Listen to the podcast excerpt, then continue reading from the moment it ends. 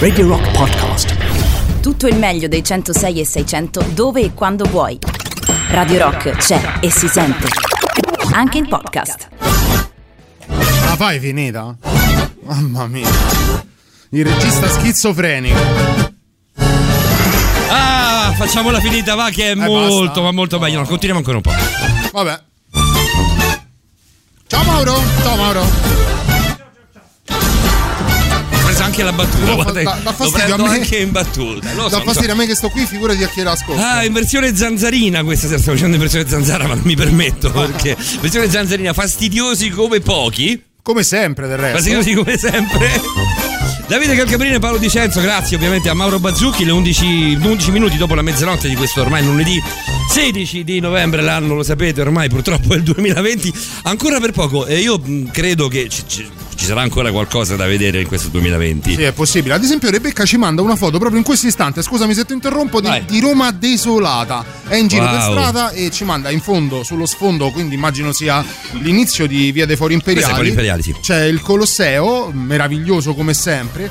Ed è, ed è clamorosamente desolata, ma è così tutta la città. La fortuna è che c'è Radio Rock on air, come sempre, a tenervi compagnia e a farvi fare tardi. Nello specifico, segnatamente, come dicono quelli bravi, c'è Borderline. Sai Rebecca che non ho mai visto, io non ho vissuto il lockdown perché l'ho vissuto in, in ospedale, in parte, in L'hai parte... vissuto in maniera estrema. in un'altra- Beh però avevo compagnia.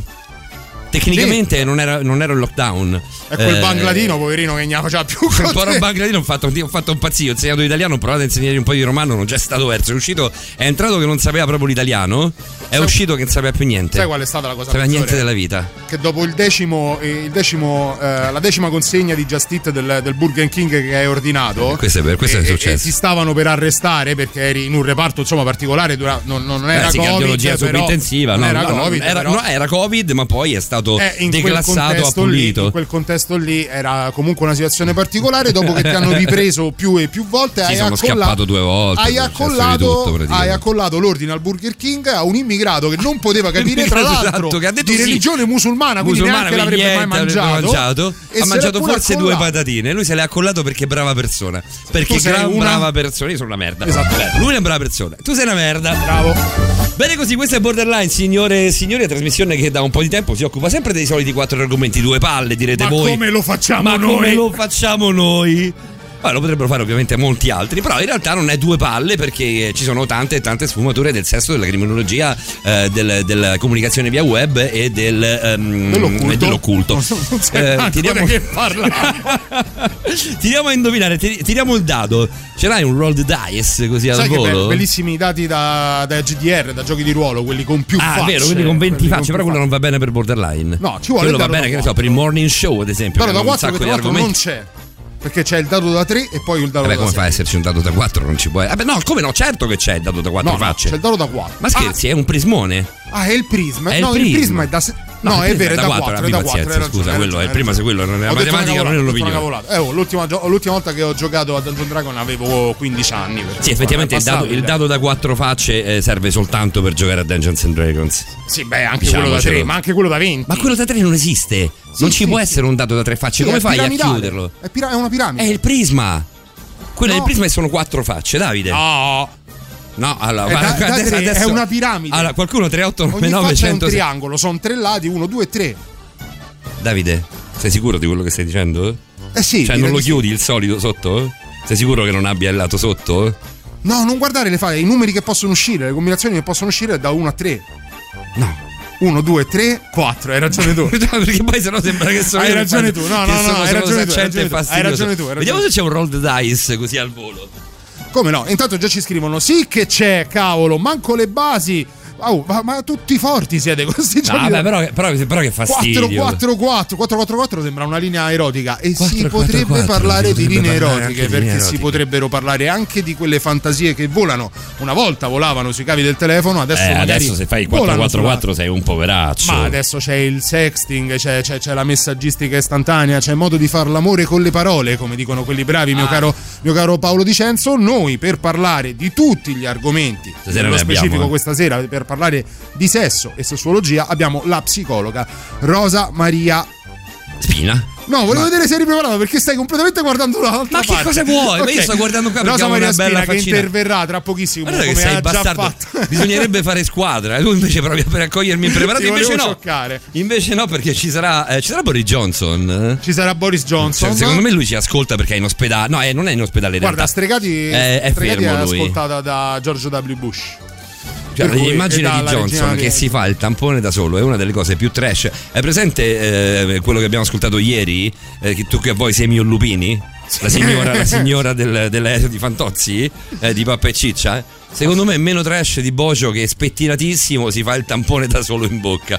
Una Esattamente. Oh, vabbè, ok, siete tutti dei campioni di, Bravi, di, bravi. Dungeons and Dragons. Mi piacete così, stronzi, Bravi, cattivi, esatto. saccenti e fastidiosi. Manco le basi dei dati. Silvietta, buonasera. Silvietta, ben Silvietta. trovata anche stasera. Ci manda proprio tutti i dati possibili, immaginabili e in soggettiva Oh, la sua oh. manina con il dado da 4, che era esattamente quello che intendevo io. Però, come giustamente ha detto anche un po' con saccenza, con la eh, saccenza certa che lo contraddistingue effettivamente. il, eh, il buon Paolo Dicenzo, ha quattro fa- ha tre lati, ma quattro facce. di messaggi con i dati. Eccole qua, anche Voglio Roberta ci, man- Andate ci a manda prendere- dati, tra l'altro bellissimi. Mio fratello li aveva in madreperla, pagati 780 euro. Allora, io con 500 euro, io con 500 euro mi vesto da mago.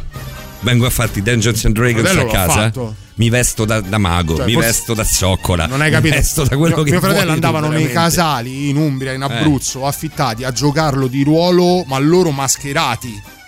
Cioè, lo, lo giocavano proprio in prima persona. Vabbè, Hanno se facevano le magie che facevano, facevano gli effetti sonori con la bocca. Non, non so se se con la bocca o con quale altra parte del corpo. Va però, bene. eh, tutto è possibile nel, nel fantastico mondo della, della realtà. Scherzi, scherzi. Dungeons and Dragons, chi è che, chi è che se lo perderebbe? Ce lo insegnò Tol- eh, Tolkien, eh, quindi tutto Ah, beh. Abbiamo bruciato l'intro di, Ede- di Adele o di Adele, come Perché disse una come ti pare, lo stai a parlare da solo. Una volta ti faccio un imbocco io. Una volta oh. mi fai in bocca, io non lo colgo minimamente, ma brucio anche l'intro. Bravo, bravo. Potresti fare la Bravo, radio. Bravo. Dovresti fare la radio, Paolo Dicenzo. Effettivamente, però mi sa che mi butterò sul cinema, ho deciso. Sì, Sul bene, cinema, bene. sull'erotico, quello un po' Se così. Boris Johnson fa politica, d'altronde. D'altronde hai ragione anche se la fa Salvini. Anche- Però Salvini non fa politica. Ah, Eh, Salvini, ancora la denuncia Salvini, Salvini so. racconta fregnacce. No, ci siamo andati però molto vicini. eh. Oh, Ricominciamo vabbè. da capo, vediamo se ne bruciamo un'altra di intro.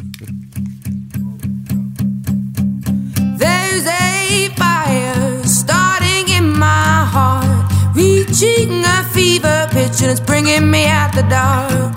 Finally, I can see you crystal clear. Go ahead and sell me out, and I'll lay your ship bare. See, I'll leave with every piece of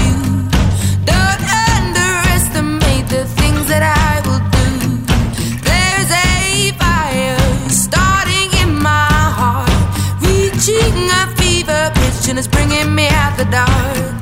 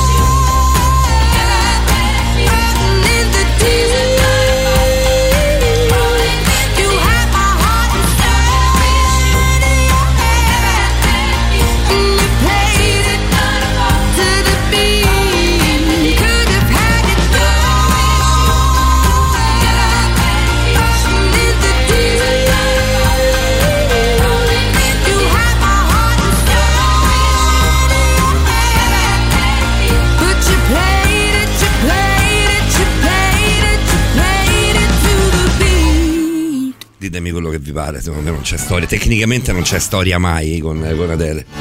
Però può essere anche che sia una pippa, come dicevi tu prima di, di Hamilton, è una mezza detto, sega. Non ho, detto, non ho detto questo. Allora, Hamilton, lo diciamo, Hamilton oggi ha vinto il settimo titolo irridato della, della, della Formula 1. Partito sesto, eh? Partito Partendo sesto, le- gli bastava comunque un secondo posto per confermare la, la leadership nella classifica di quest'anno.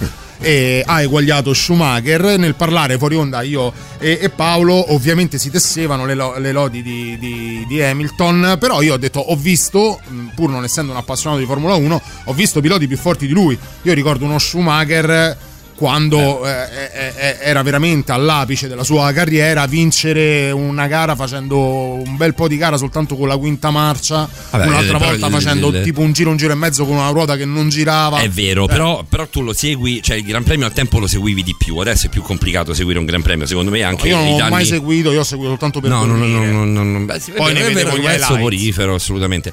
Però avrà avuto i suoi bei problemi in sette mondiali anche, anche il signor Lewis Hamilton. No, tu adesso eh, hai iniziato questo blocco dicendo che eh, Calcabrina ha detto che Hamilton stavo è una scherzando, pippa. stavo scherzando. Assolutamente no, ma magari avere. Io tendenzialmente forse sul bagnato sono un po' più bravo, però dettagli, dettagli. Io sul giro veloce di Portonaccio sono forte, forte, forte. Sul giro veloce Forte. Portonaccio io ti ho visto Po- e sei Lo fortino, sei fortino, so. devi ammettere, devo ammettere che sei fortino, sei bravino. sei Non lo bravino. so, perché poi sono tutti buoni a, a, a correre a Monte Carlo. Prova, prova a correre sulla casilina. Esatto, esatto, devi fare slalom tra le buche, devi Eh. evitare i semafori, cose varie, è vero, è vero. Io ho avuto, ho avuto modo di, di guidare a Monte Carlo e ho rotto, ho rotto l'assemiasse di una classe A. Sì. Contro, sai che a Monte Carlo ci sono quelle piccole rotonde che in mezzo hanno queste cose di cemento completamente inutili. È per, è per evitare che tu vada dritto. E io sono andato dritto, non l'ho Eh, proprio beh. vista. Era un po' Quindi- bevutello, eh, devo ammettere. non sono, eh. Devo ammettere. Sono inutili nel senso che potrebbero togliere, sono piccole. Cioè, non sono tipo da me a Casalotti c'è la, la- la- la- rotonda grande con i fiori in mezzo. Una volta che ti sei incolato a Monte Carlo, to Casa- tu ti sei incolato, non so, puoi hai capire. spaccato il semiasse, sei Ho sceso spaccato dalla il macchina. semiasse, vabbè, ho tirato le bestemmie che dovevo Sei tirare. sceso dalla macchina e hai detto no, volevo soltanto comprare le sigarette. Da lì la curva del tabaccaio. La curva del Hanno tabaccaio. intitolato a te. Purtroppo, purtroppo questo Davide Calcabrina, poca roba. Grazie, veramente grazie. poca roba. Allora, nelle sessioni. no, io, io aspettavo, scusami, eh, io aspettavo che qualcuno si fermasse per aiutarmi. Erano tipo le due del mattino, non ero proprio freschissimo. A Monte Carlo. A Monte Carlo, le due del Monte mattino. Carlo i caratteristici sono fatti che elicottero. Considera sono fatti con i droni Tipo Enterprise, vengono le astronavi a prenderti sono passati tipo una Jaguar e tre Porsche mi hanno cagato di pezza io stavo lì con un classe A del 2002 La verità, la classe A è il tenderino. la classe A, ma neanche, cioè neanche. È il Usano tender del tender. esatto.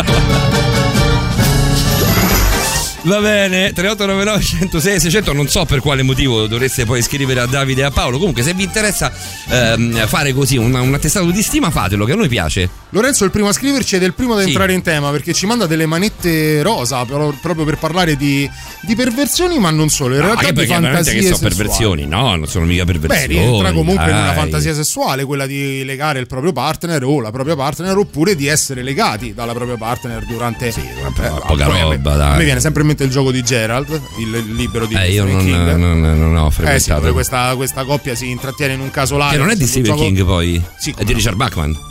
Ah, beh, vabbè, quando usava lo, lo pseudonimo. Sì, sì. E si intrattiene in un casolare facendo un gioco erotico di, di questo tipo. lega- lei viene legata dal, dal marito a letto con delle manette, soltanto che il marito prende un infarto mentre durante schiatta l'amplesso. male. Quindi le, le muore addosso e lei rimane legata in questo casolare. Quindi tutto il libro è sull'incubo di questa donna legata lì. Deporcate, ci scrive Alessandro No, Cavalli. adesso no. la stima che ho per voi di che si parla di porcate. No, assolutamente no. Ma io direi di sì, proprio sì. Proprio sì. Borderline- Assolutamente no, proprio sì. Eh, trattando questi quattro macro argomenti e anche tutte le aree grigie che date dalla- dall'interfacciarsi di questi argomenti si avvale, come ormai avrete capito, della eh, consulenza, dell'aiuto, dell'amicizia anche che abbiamo eh, tessuto in questi mesi con degli esperti di ogni settore. A sostenere eh, il macro argomento della sessuologia ci sarà con noi anche questa sera la dottoressa Rosa Maria Spina, quindi con lei non si parlerà de porcate Alessà, tra di noi potremmo parlare di Tra di noi non se c'è- non facessimo, dubbio. se facessimo questa trasmissione soltanto noi, ma proprio per evitare tutto ciò, noi ci avvaliamo di chi eh, ne sa e a ben donde ne, ne può parlare. Questi brevissimo. 95 secondi, Alessandro, per dire che comunque sì, faremo in modo di parlare anche dei porcati. Sì, Ecco, sì, sì. Poi tra, tra i messaggi tra di noi, sì, parliamo di porcate, però con lei, insomma, un minimo di tono, eh, ragazzi. No, ma che mi cioè, nel senso, noi siamo assolutamente professionali. Si può dire, Sì, si può sì, parlare di porcate certo. anche con una certa professionalità. Adesso ti faccio vedere.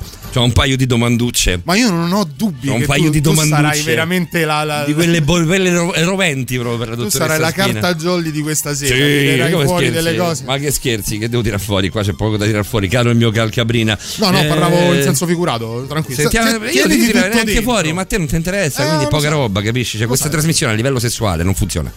Cioè, a livello intimo, questa cosa, questo rapporto tra me e te non va. Ma Non fare funziona. radio è un servizio per altri. È un fuoco che si è te. spento, Non è Calcabrina. te, magari funzioneremo per, per le coppie che ci stanno ascoltando o anche per coloro questo che sì, questo non sì. sono una coppia in questo preciso momento perché ci Magari lo diventate con noi al telefono, nella radio. riporteranno, esatto, riporteranno all'interno della dinamica di coppia che vivono quotidianamente quelle che sono le cose che sentiranno non soltanto da noi, anzi soprattutto, da Rosa Soprattutto, Maria perché da noi sentite vaccate fondamentalmente. sì. Eh, Gianluca, Gianluca, Buonasera Radio allo Rock, stadio.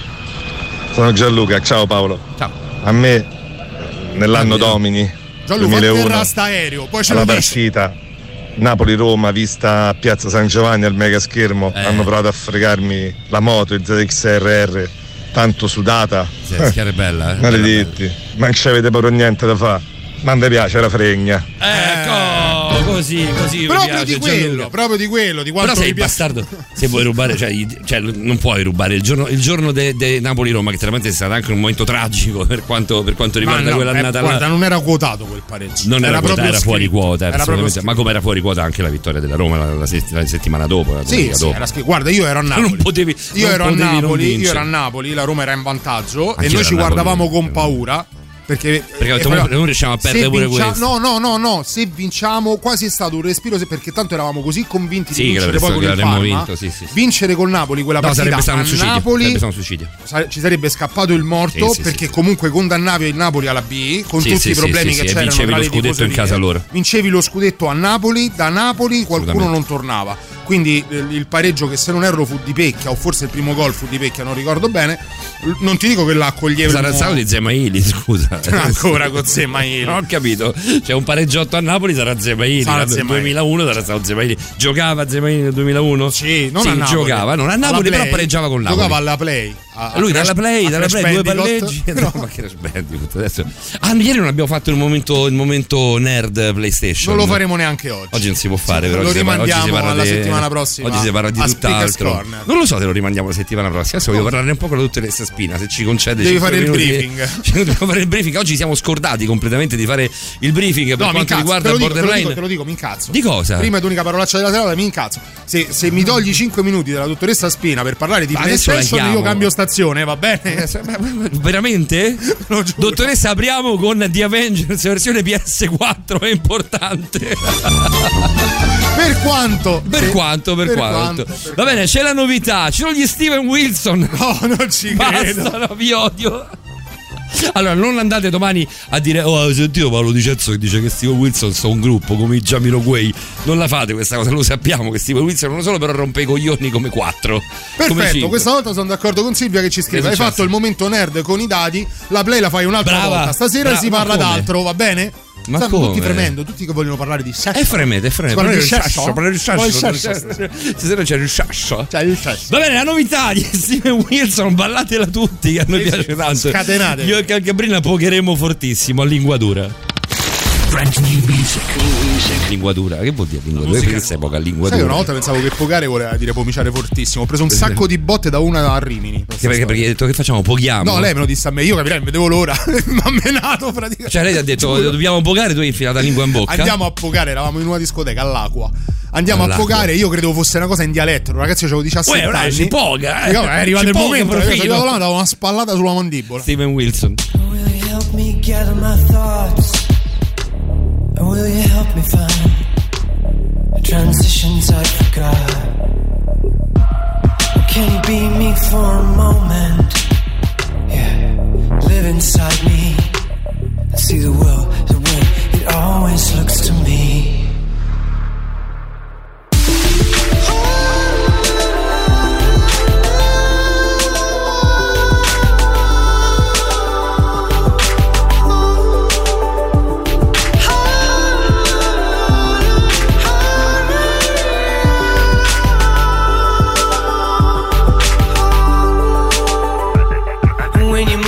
Photograph.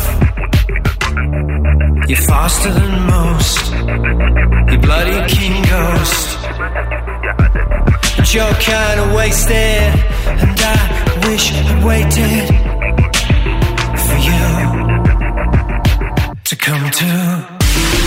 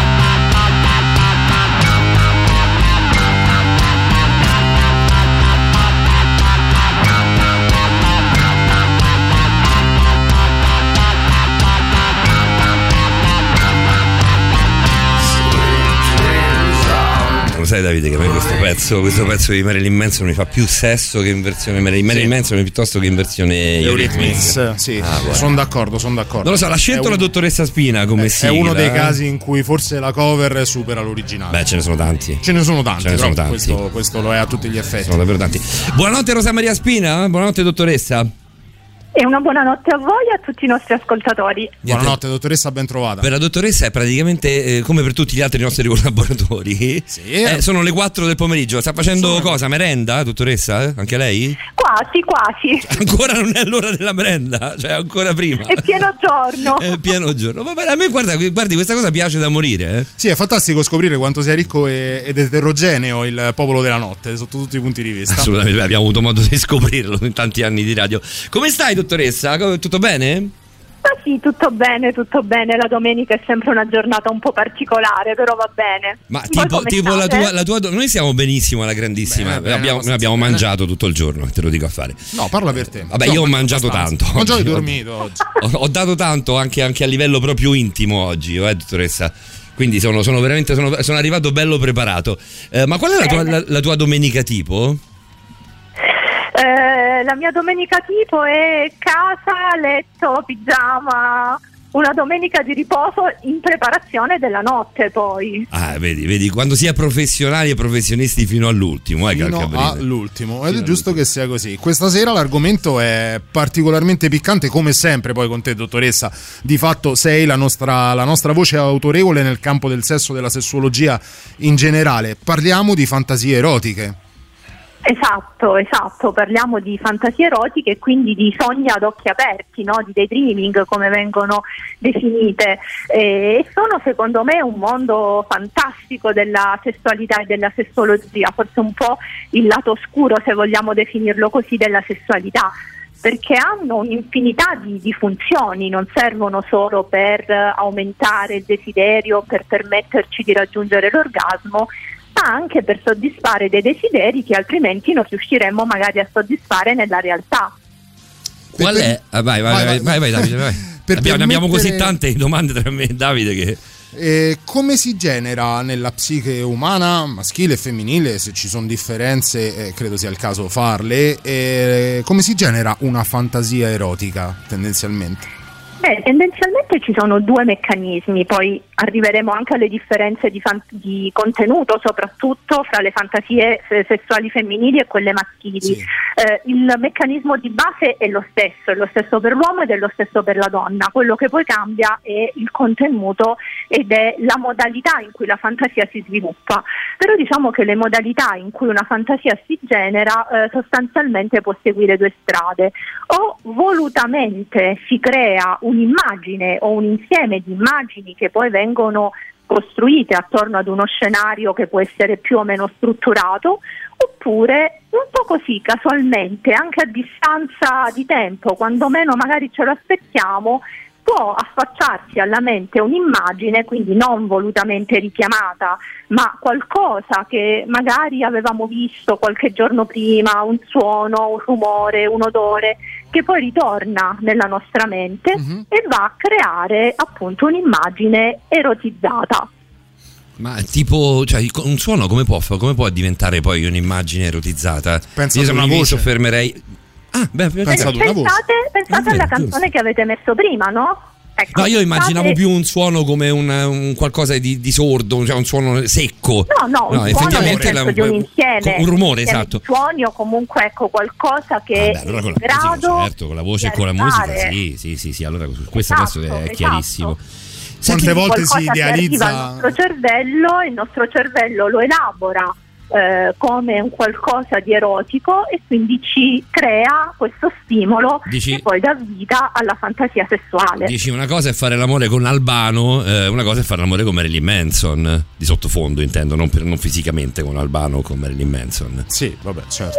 Allora, in realtà consideriamo, e lo vedremo poi penso più avanti, che nelle fantasie sessuali tutto è concesso. Vero. Quindi in realtà potrebbe risultare erotico anche Albano. Beh, deve essere proprio una cosa di fantasia, almeno per quanto riguarda me, che insomma di, di fantasie ne ho Vabbè. parecchie, però Albano ecco, non, ci, non ci rientra in pieno, eh, sinceramente. Qual è la fantasia erotica eh, di cui ti parlano di più i tuoi pazienti? Qual è la più ricorrente, se ce n'è una? Beh, diciamo sì, sì, ci sono delle fantasie erotiche che sono ricorrenti e che riguardano l'universo femminile e l'universo maschile. Eh, questa differenza è esempio, nel- interessante, secondo me dovremmo partire proprio dalla di- dalle differenze. Eh sì. Sì, allora faccio un passo indietro Sì, prima sì, di parlare del contenuto. Vai. Ecco, diciamo che una differenza fondamentale fra le fantasie sessuali maschili e femminili sta nella struttura. Quindi diciamo che l'uomo in realtà ha delle fantasie sessuali tendenzialmente poco strutturate, molto Ovviamente. più esplicite, molto più dirette, con immagini che sono esplicitamente sessuali. Cioè l'uomo si fa il porno in testa praticamente. In un certo senso sì. Mm.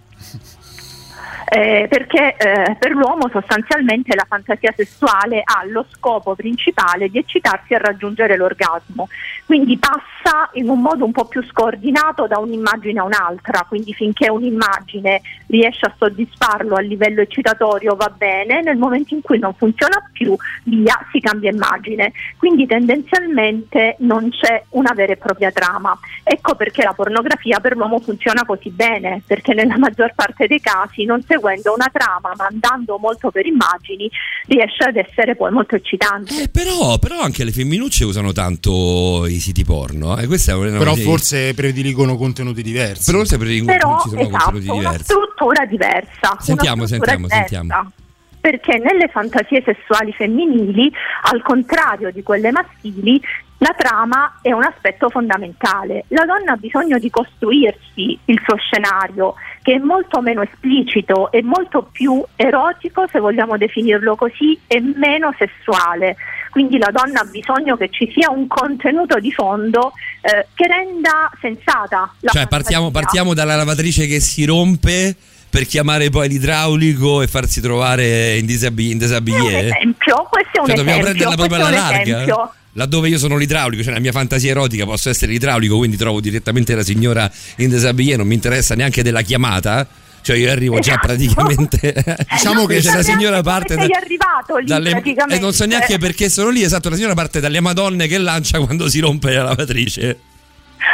Esatto, esatto, questa è una differenza fondamentale. Tant'è vero che a volte le donne non arrivano neanche a concludere, tra virgolette, quello che è Ah, beh, certo, certo, della certo, loro certo, immagine, certo. perché in realtà sono già arrivate dove dovevano arrivare con tutto il film che si sono fatte nel frattempo. Cioè, sapere, insomma, no? rimaniamo sull'idraulico, cioè, perché è la cosa più squalida, più triste che mi venga in mente come fantasia, però quella è un po' più... No, ma in realtà più- no, non no, è no, non per l'idraulico. Squallida, perché è una fantasia molto comune nelle donne. Infatti perché squallido non, non- non- ho sbagliato io, è la, è la più, la più- la più facile che mi viene in mente, no? quella dell'idraulico, cioè lo sconosciuto fondamentalmente, uno che viene a casa tua, che tu paghi e e che, che Diciamo che corrompi rientra nel macroinsieme del rapporto con l'estraneo. con Eh, l'estraneo, anche, esatto. Scusatemi se vi interrompo, c'era una vecchissima pubblicità in cui l'idraulico era Orol Bova, quindi immagino Beh, che eh, vabbè, questa certo. figura sia stata enormemente riabilitata Certo. nell'immaginario erotico. Assolutamente no, ma non, io non ho nulla contro gli Se idraulici. scoprissi Scarlett Johansson a fare l'antennista, anch'io avrei una fantasia. Ma guarda, a me va, a me va molto bene Johansson. anche Raul Bova. Guarda Ah, vabbè, sì, cioè, per me è certo, perfetto Raul ognuno- Bova. Io non so ognuno quanto ha- sia d'accordo lui. Ci può aiutare a capire la differenza di, di come vengono eh, elaborate da- dall'uomo e dalla donna le fantasie sessuali, anche un aspetto sensoriale? Mi spiego meglio. I sensi che entrano in gioco, l'appagamento dei sensi che entra in gioco per la, la- la maturazione di una fantasia sessuale all'interno delle- dell'individuo cambia tra uomo e donna? Non lo so, l'uomo ha più bisogno di un responso tattile e visivo, la donna magari più uditivo o, o appunto olfattivo. Decisamente sì, vi, vi vedo preparati questa sera, anzi vi sento preparati. Eh, oggi c'è- Eh, è stata una grande giornata. Stasera il oggi. 7 lo prendo, eh. Sì, sì, sì, questa sera sì, mi sa che potreste essere promossi entrambi, perché in effetti questa è un'ulteriore differenza molto importante. L'uomo, proprio per caratteristiche ancestrali, è molto più visivo della donna, cioè l'uomo nell'antichità serviva a orientarsi per poi ritornare alle caverne o alla propria capanna. Quindi diciamo che nel corso del tempo ha sviluppato Mm. Vedi molto la vista. Vedi? Quindi diciamo questo è rimasto come senso molto sviluppato anche ai giorni nostri.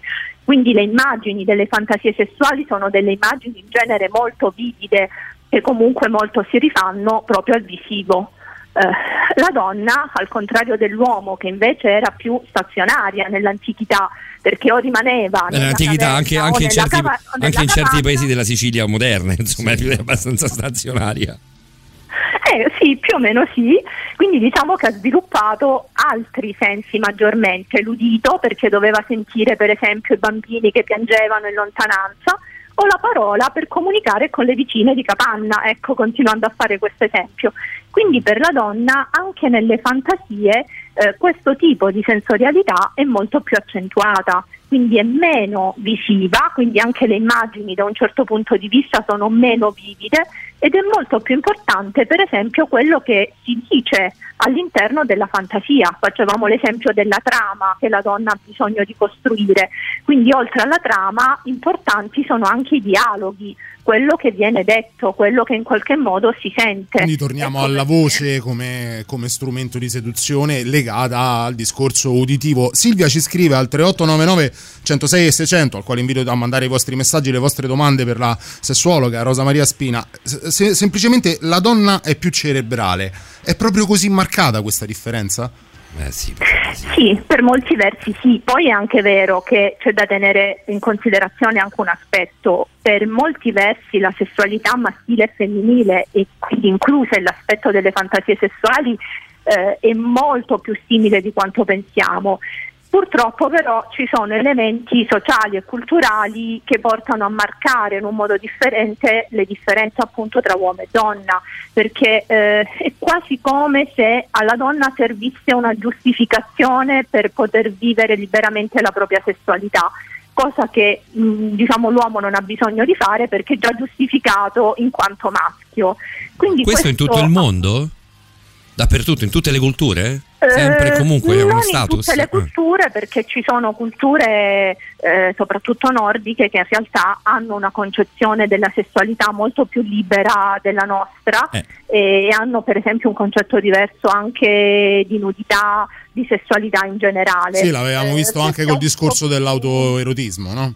Esatto, esatto, perché poi diciamo che eh, queste differenze culturali eh, ce le riportiamo in quelli che sono i diversi aspetti della sessualità, quindi le fantasie, l'autoerotismo, il sesso agito, eh, le, le- le parafilie per esempio, quindi in realtà quello che è l'aspetto culturale e sociale incide a 360 gradi. Dottoressa, ti fermi con noi, ovviamente, cioè, immagino proprio di sì. Pleonastico. Eh, pleo- non ti fermi pleonastico. Non ci Ci sono- di no. Cioè, il momento fighissimo, quello che è diventato il mio momento preferito di- delle, delle- delle nostre serate insieme, che è quello del super classico. Arrivano i White Stripes su Radio Rock. Radio Rock. Super classico.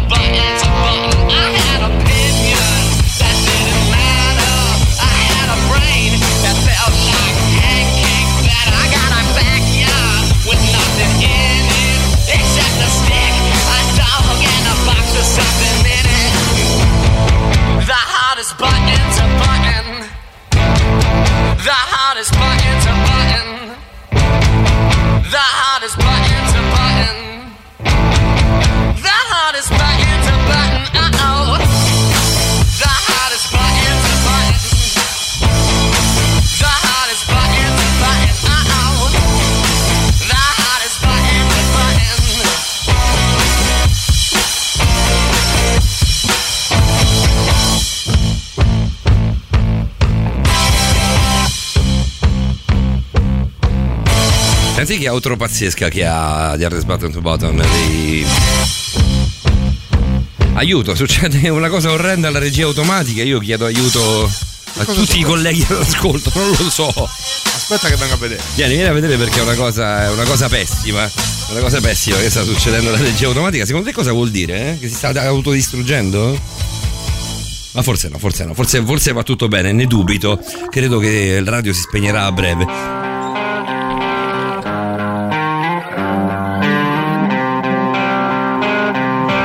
Bastava dire inviami un promemoria domani, io però non mi sono fidato, tu hai messo mano, messo mano così alla regia automatica, sei pazzo. Perché bisogna prendere una decisione. Bisogna prendere una certo decisione nella vita, bisogna E io che assumere ho una fatto posizione. l'ho accollata al direttore. Che uomo che È vero, sono. è vero, quanto sei maschio quando fai così già mi piaci di tuo. maschio. Rosa Maria Spina, sei ancora con noi o sei scappata? eh?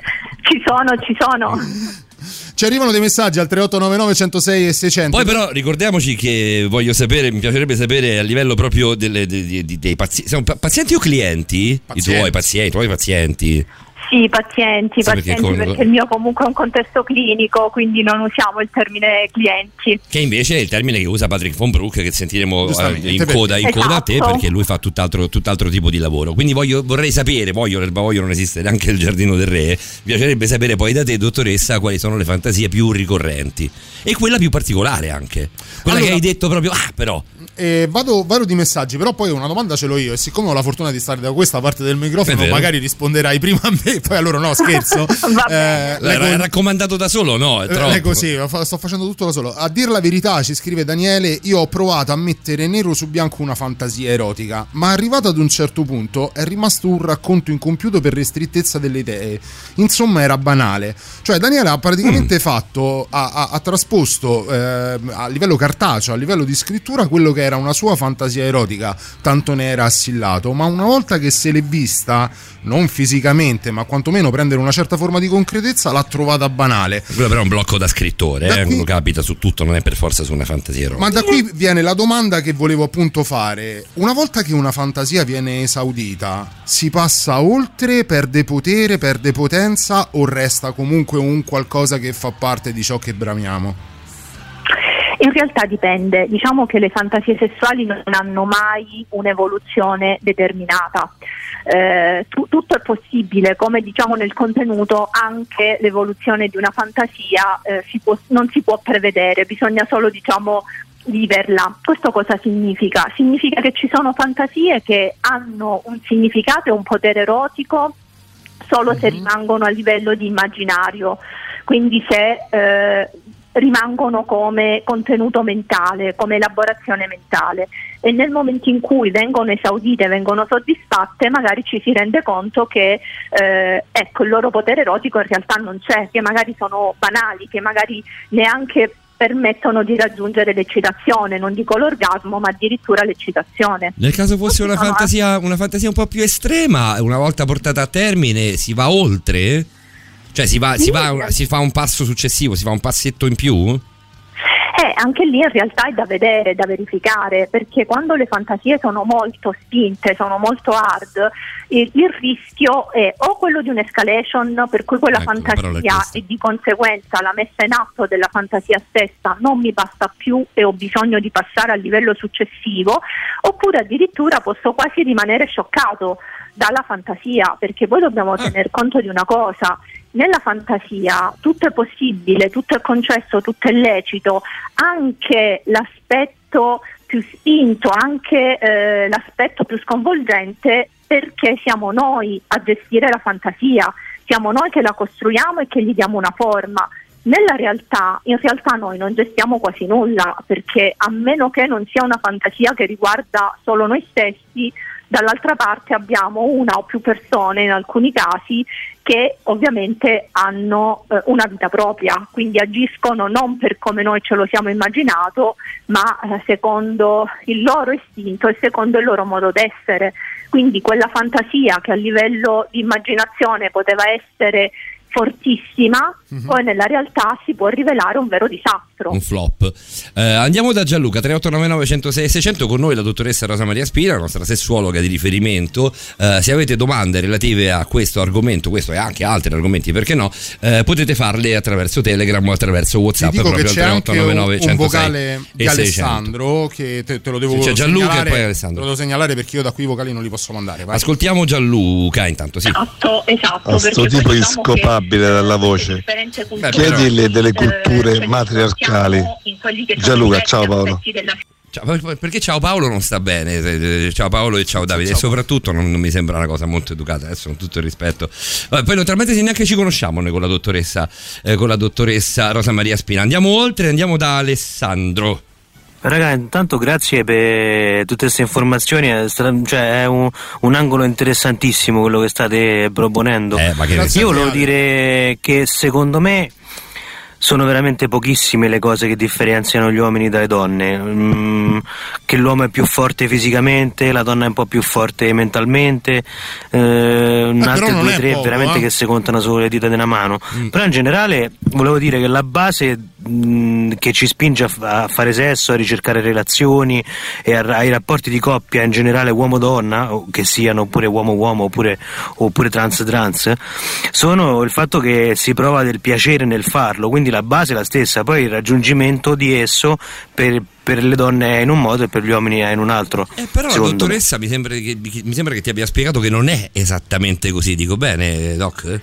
E così in parte e in buona parte in realtà no, ci sono poi delle differenze che ancora sono abbastanza marcate tra l'uomo e la donna, anche perché come dicevo prima la donna ha quasi bisogno di trovare una spiegazione, una giustificazione alla propria sessualità. E non perché la sessualità femminile di per sé stessa sia completamente diversa da quella maschile, ma perché viviamo ancora in una cultura in cui all'uomo determinate cose sono concesse per natura e alla donna no. Senti Rosa Maria, dottoressa Rosa Maria Spina, eh, entriamo nello specifico eh, delle, delle fantasie, facciamolo con Silvia che a 3899 106 600 qui su Telegram ci scrive, ti scrive Eh, e poi è anche, è anche bello poter mettere la faccia e, e- e- parlare a tu per tu con la radio ma con, con tante, poi, tante persone. Ma anche perché Eh, non vedo cosa ci sia. No, eh, però, però sono dei- degli scalini che vanno fatti, cioè Sì, delle- sì, delle- sì, un percorso No, che va fatto. tantissimo il fatto che Silvia l'abbia fatto senza E mi piace, mi piace da morire, infatti. Poi, poi serve una femminuccia magari un po' più, no? Sì, Eh, invece no, è lodevole, Brava, bravissima. sì. Vabbè, ma Silvia è figa, cioè, l'abbiamo capito. A me, per esempio, piace farlo davanti agli specchi, essere ripresa e poi riguardare il video. È una fantasia tipicamente femminile o, o è una cosa che eccita? No, ti posso rispondere io, no? La risposta la sapevo anche, la mia e la tua la sapevo anche io. Volevo sentire io. parlare di un tecnico.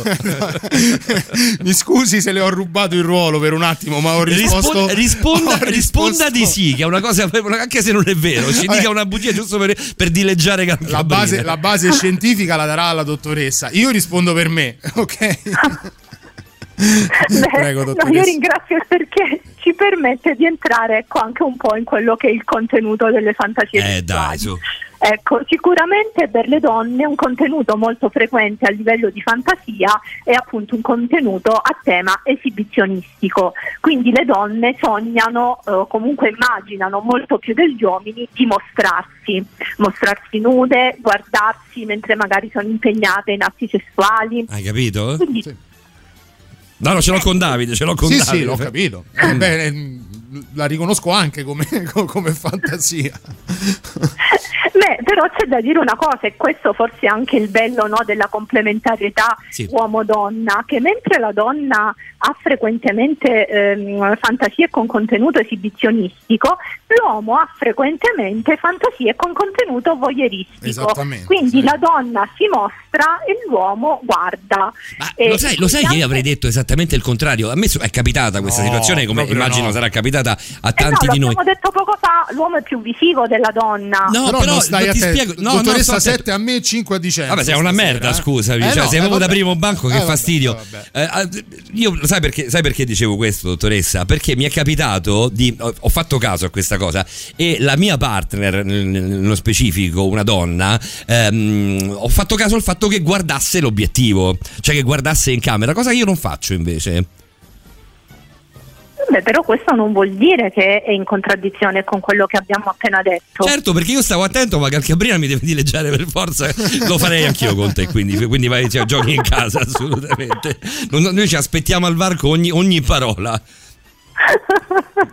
Silvia dice... Vabbè, quindi, insomma è anche un gioco tra di voi, vabbè abbiamo capito. Eh, purtroppo, purtroppo mi riduco a questo perché Calcabrina non si spoglia. No, io invece vorrei continuare a rimanere su quelle che sono a livello ehm, statistico e le, le- le fantasie sessuali che più vengono portate al tuo, a tuo cospetto, dottoressa. Eh, Silvia, eh, diciamo rincara la dose o comunque specifica, sì, ma non solo, cioè mi piace proprio vedere cosa mi fa lui. Guardo lui che mi prende, non tanto me, o comunque molto meno me. Sì, sì, anche questo è comunque un tema tipicamente femminile. La donna si mette al centro della fantasia, quindi comunque eh, quando immagina eh, uno scenario e lei è la protagonista, quindi è l'uomo che si occupa di lei appunto a 360 gradi, cioè sia da un punto di vista affettivo, sia da un punto di vista dell'erotismo, sia da un punto di vista sessuale. È una, è una puntata questa. Sarebbe una fantasia. eh. È una puntata questa che potrebbe tranquillamente vedi non anche- avere fine. Anche Alessandro dice: Anch'io avrei detto che l'uomo è più esibizionista della donna. In realtà no, cioè, al di là delle, delle soggettività. Poi è ovvio, certo, Certo. ci sono le dovute differenze legate a fattori soggettivi e individuali, però l'uomo immagina molto più spesso appunto di guardare, non di essere guardato. Mm. L'uomo per esempio più frequentemente immagina fantasie in cui magari osserva due donne che hanno rapporti fra di loro e questa è una fantasia molto comune. Diciamo mi- che minimo due donne, quando poi dopo, eh, cioè io, ho fatto A me- fantasie, pa- parlo per me. praticamente tutte le amiche di Valentina Nappi.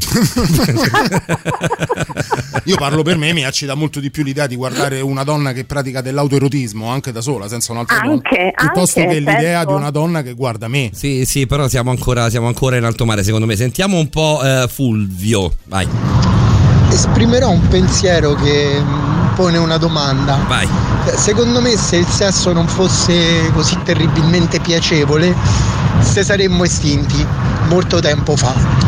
E per il fatto che ti porta mm, a dovetta aprire intimamente con un'altra persona che se non ci fosse ehm, diciamo di ritorno tutto quel piacere secondo me se saremmo estinti molto tempo fa e che ne pensa la doc? Io dico che hai ragione di brutto.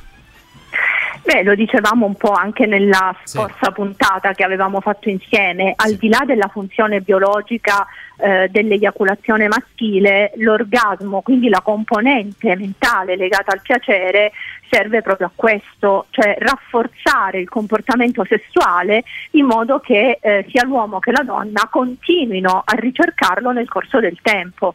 Ovviamente la biologia eh, si è evoluta no, per darci la possibilità della prosecuzione della specie, ma noi oggi sappiamo che il sesso non è solo procreativo, è anche ludico, è anche appunto Eh beh, vi- è viva Dio, eh, durante anche in questo, questo periodo certo, particolarmente brutto.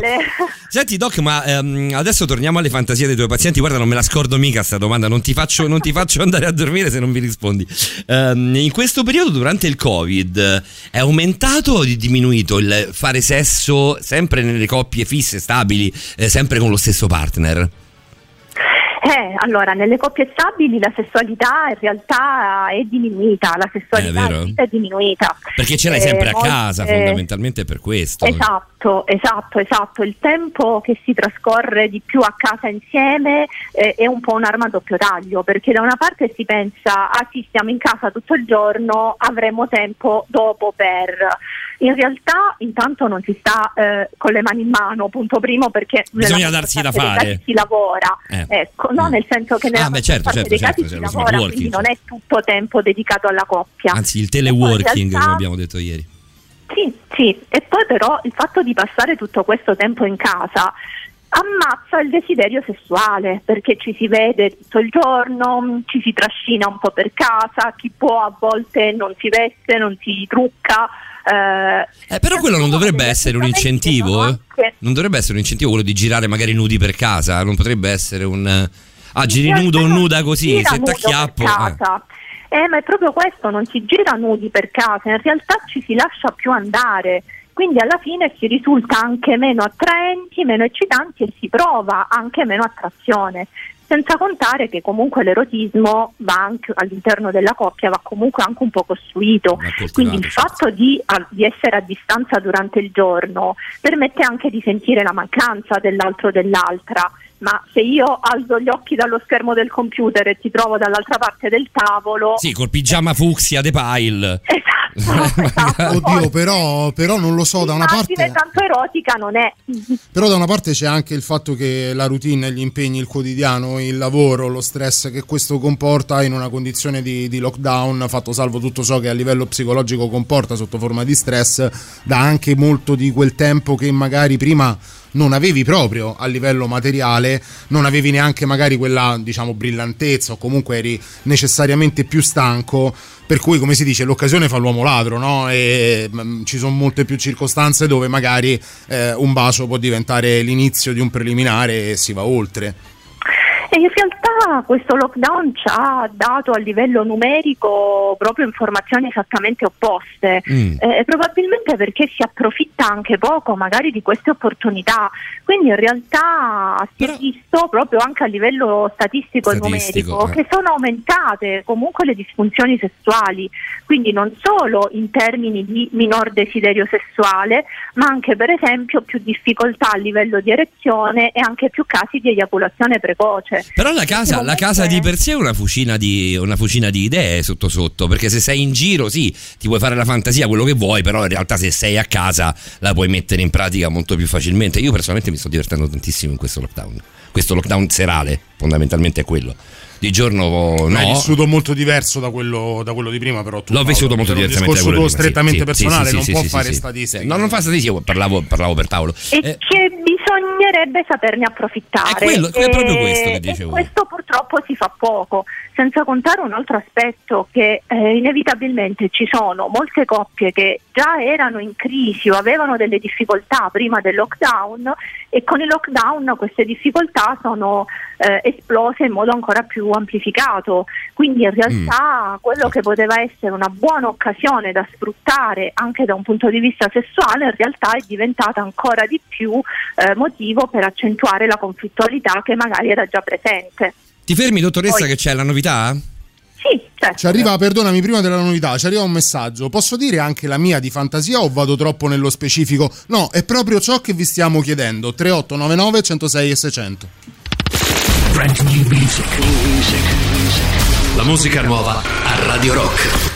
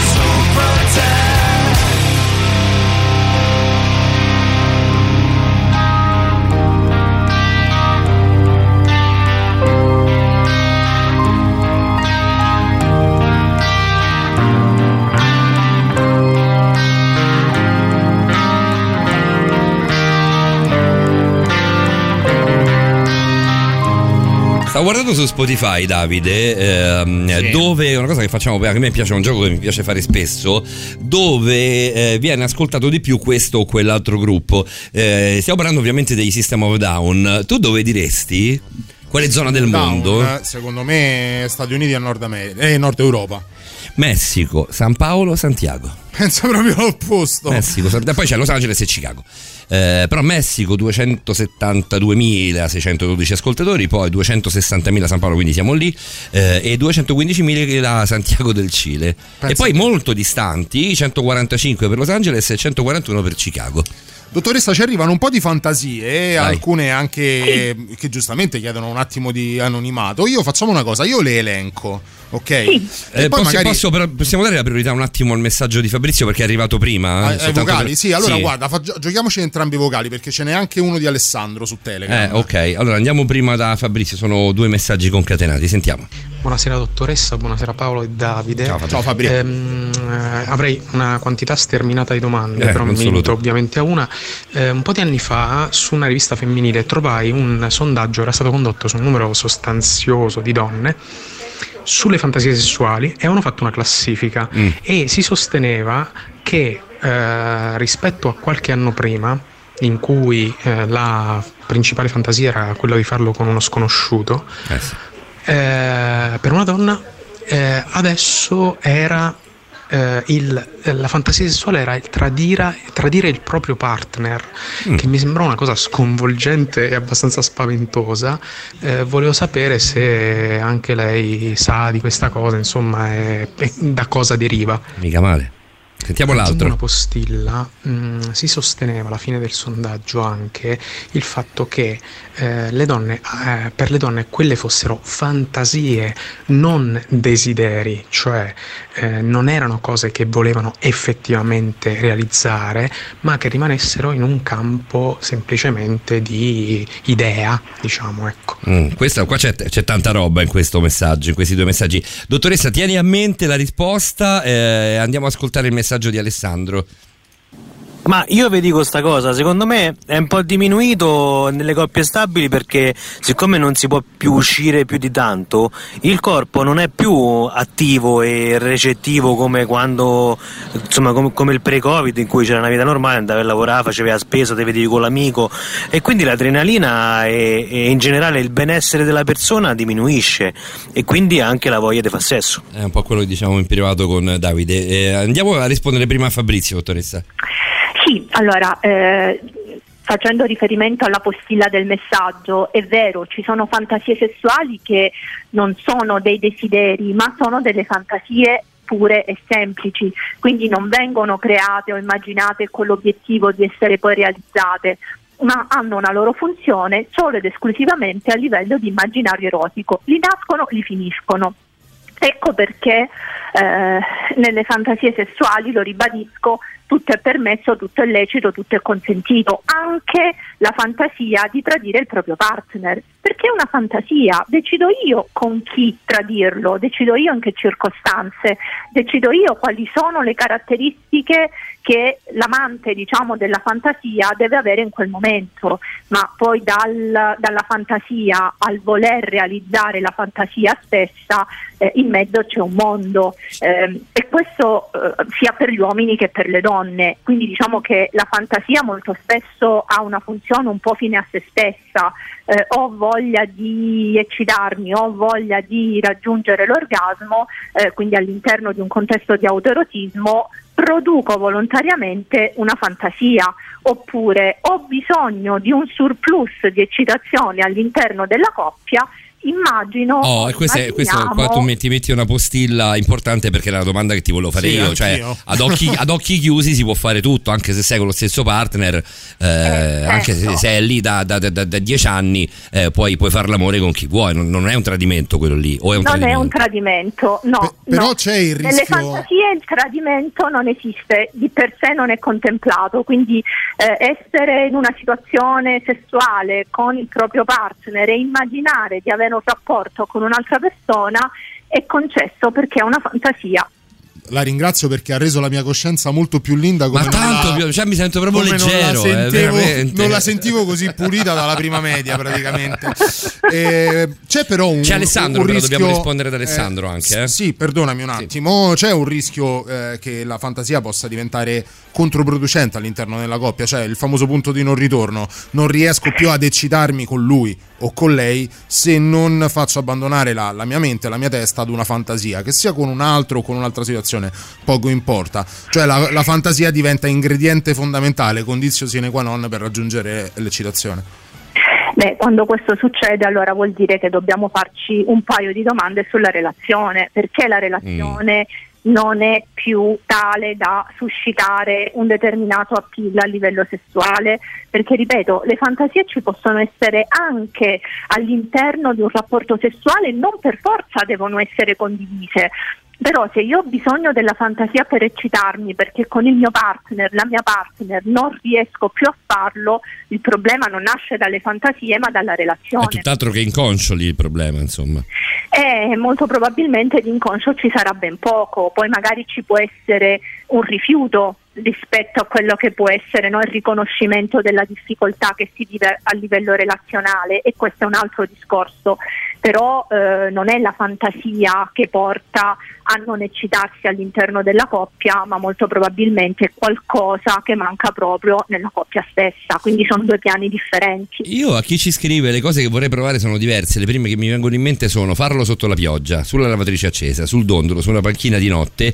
Volevo chiedere alla dottoressa cosa ne pensa e magari un commento. Io credo che siano fantasie abbastanza, no? abbastanza ehm, condivisibili con il proprio partner. Cioè, perché non Sì. vai dal tuo partner e dici andiamo a cena fuori e poi portami a fare l'amore su una panchina?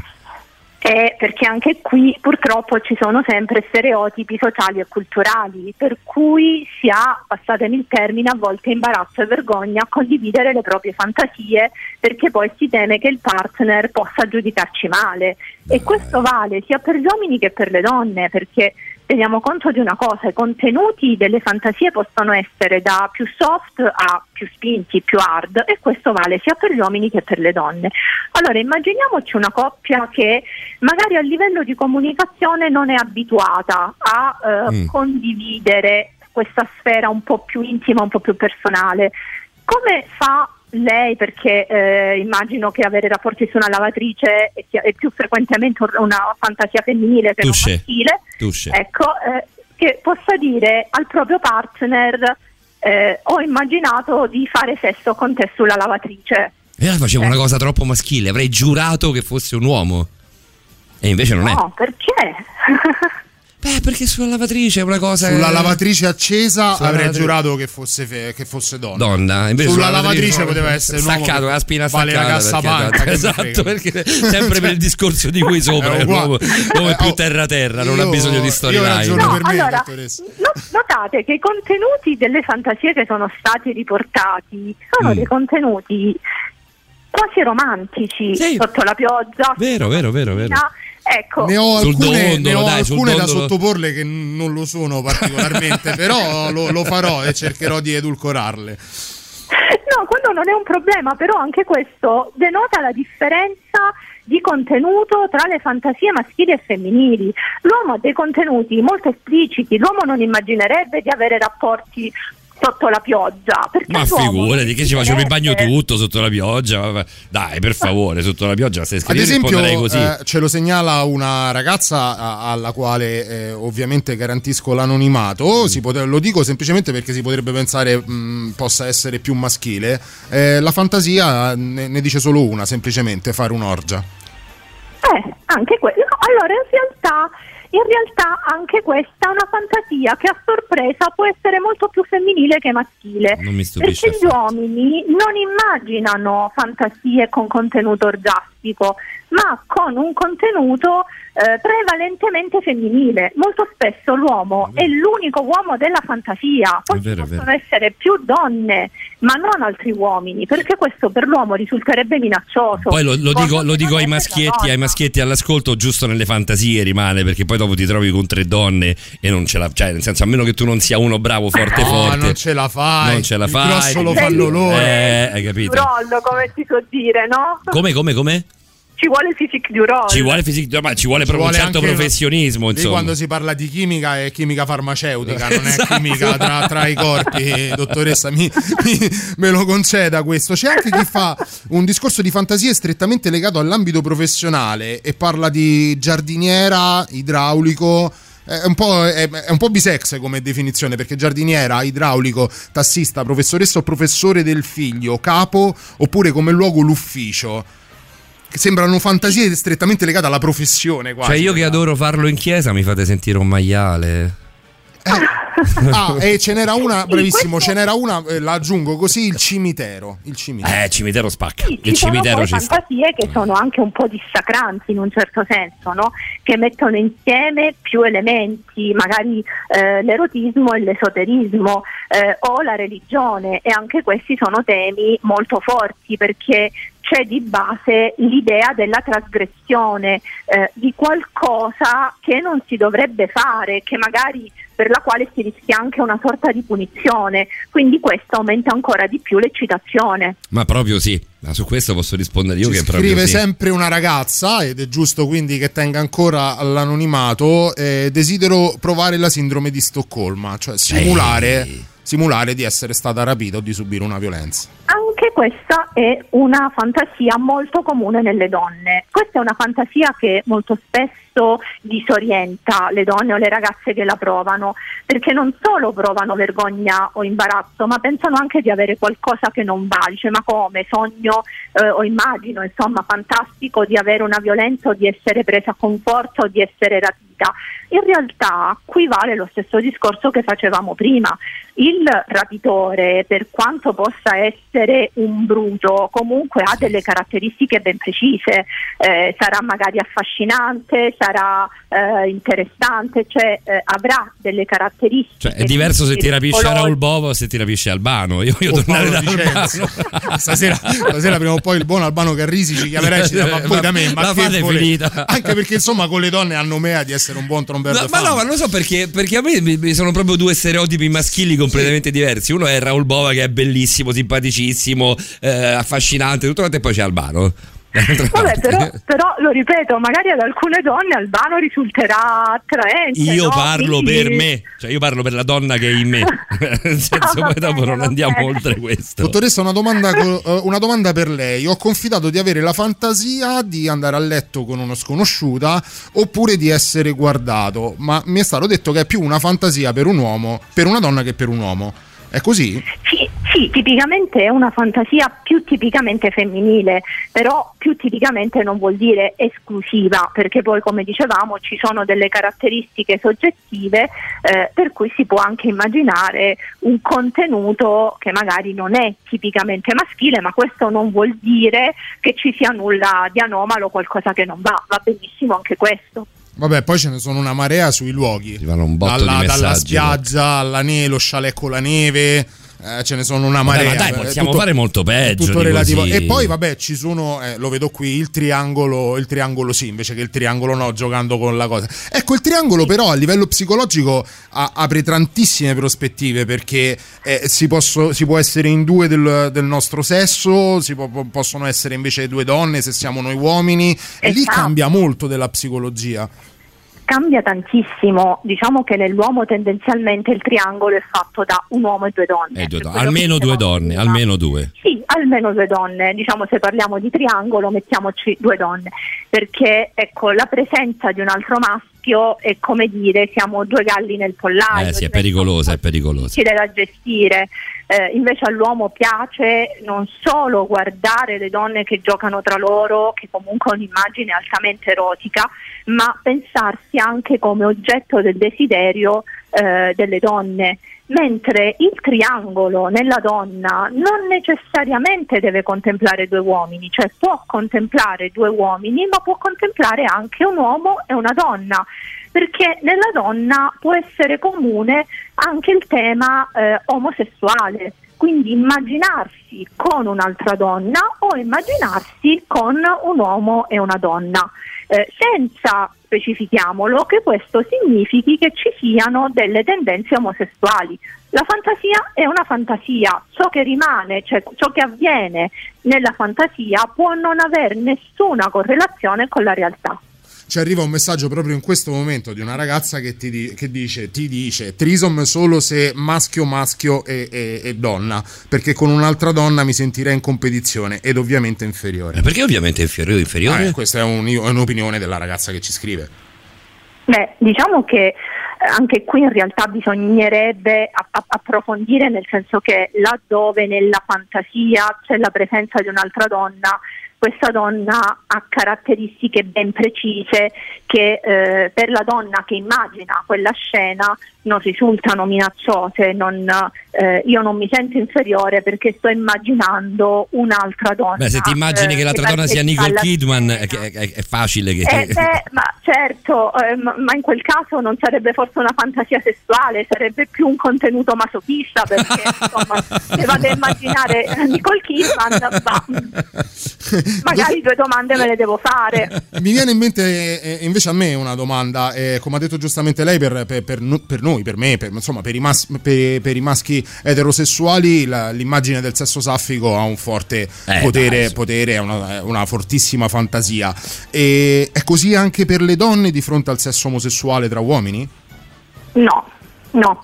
Eh, per le donne non c'è questo stesso, eh, questo stesso senso, diciamo così, dell'attrazione o dell'eccitazione. Ecco perché difficilmente la donna immagina di avere fantasie in cui sono presenti due uomini che magari hanno contatti fra di loro, cioè se sono presenti due uomini, questi sono due uomini che comunque Si occupano di lei. la donna quasi come una dea, ecco, Mm. quindi si dedicano a lei in tutto e per tutto, quasi se la contendono in un certo senso. Ancora un messaggio 3899 106 e 600 su WhatsApp questa volta. Ci stiamo palleggiando tra WhatsApp e Telegram. Poi abbiamo davvero 5 minuti, Doc, perché poi abbiamo la novità, il tassativo e dobbiamo chiamare anche Patrick von Brook perché anche, anche, anche con lui ne abbiamo, secondo me.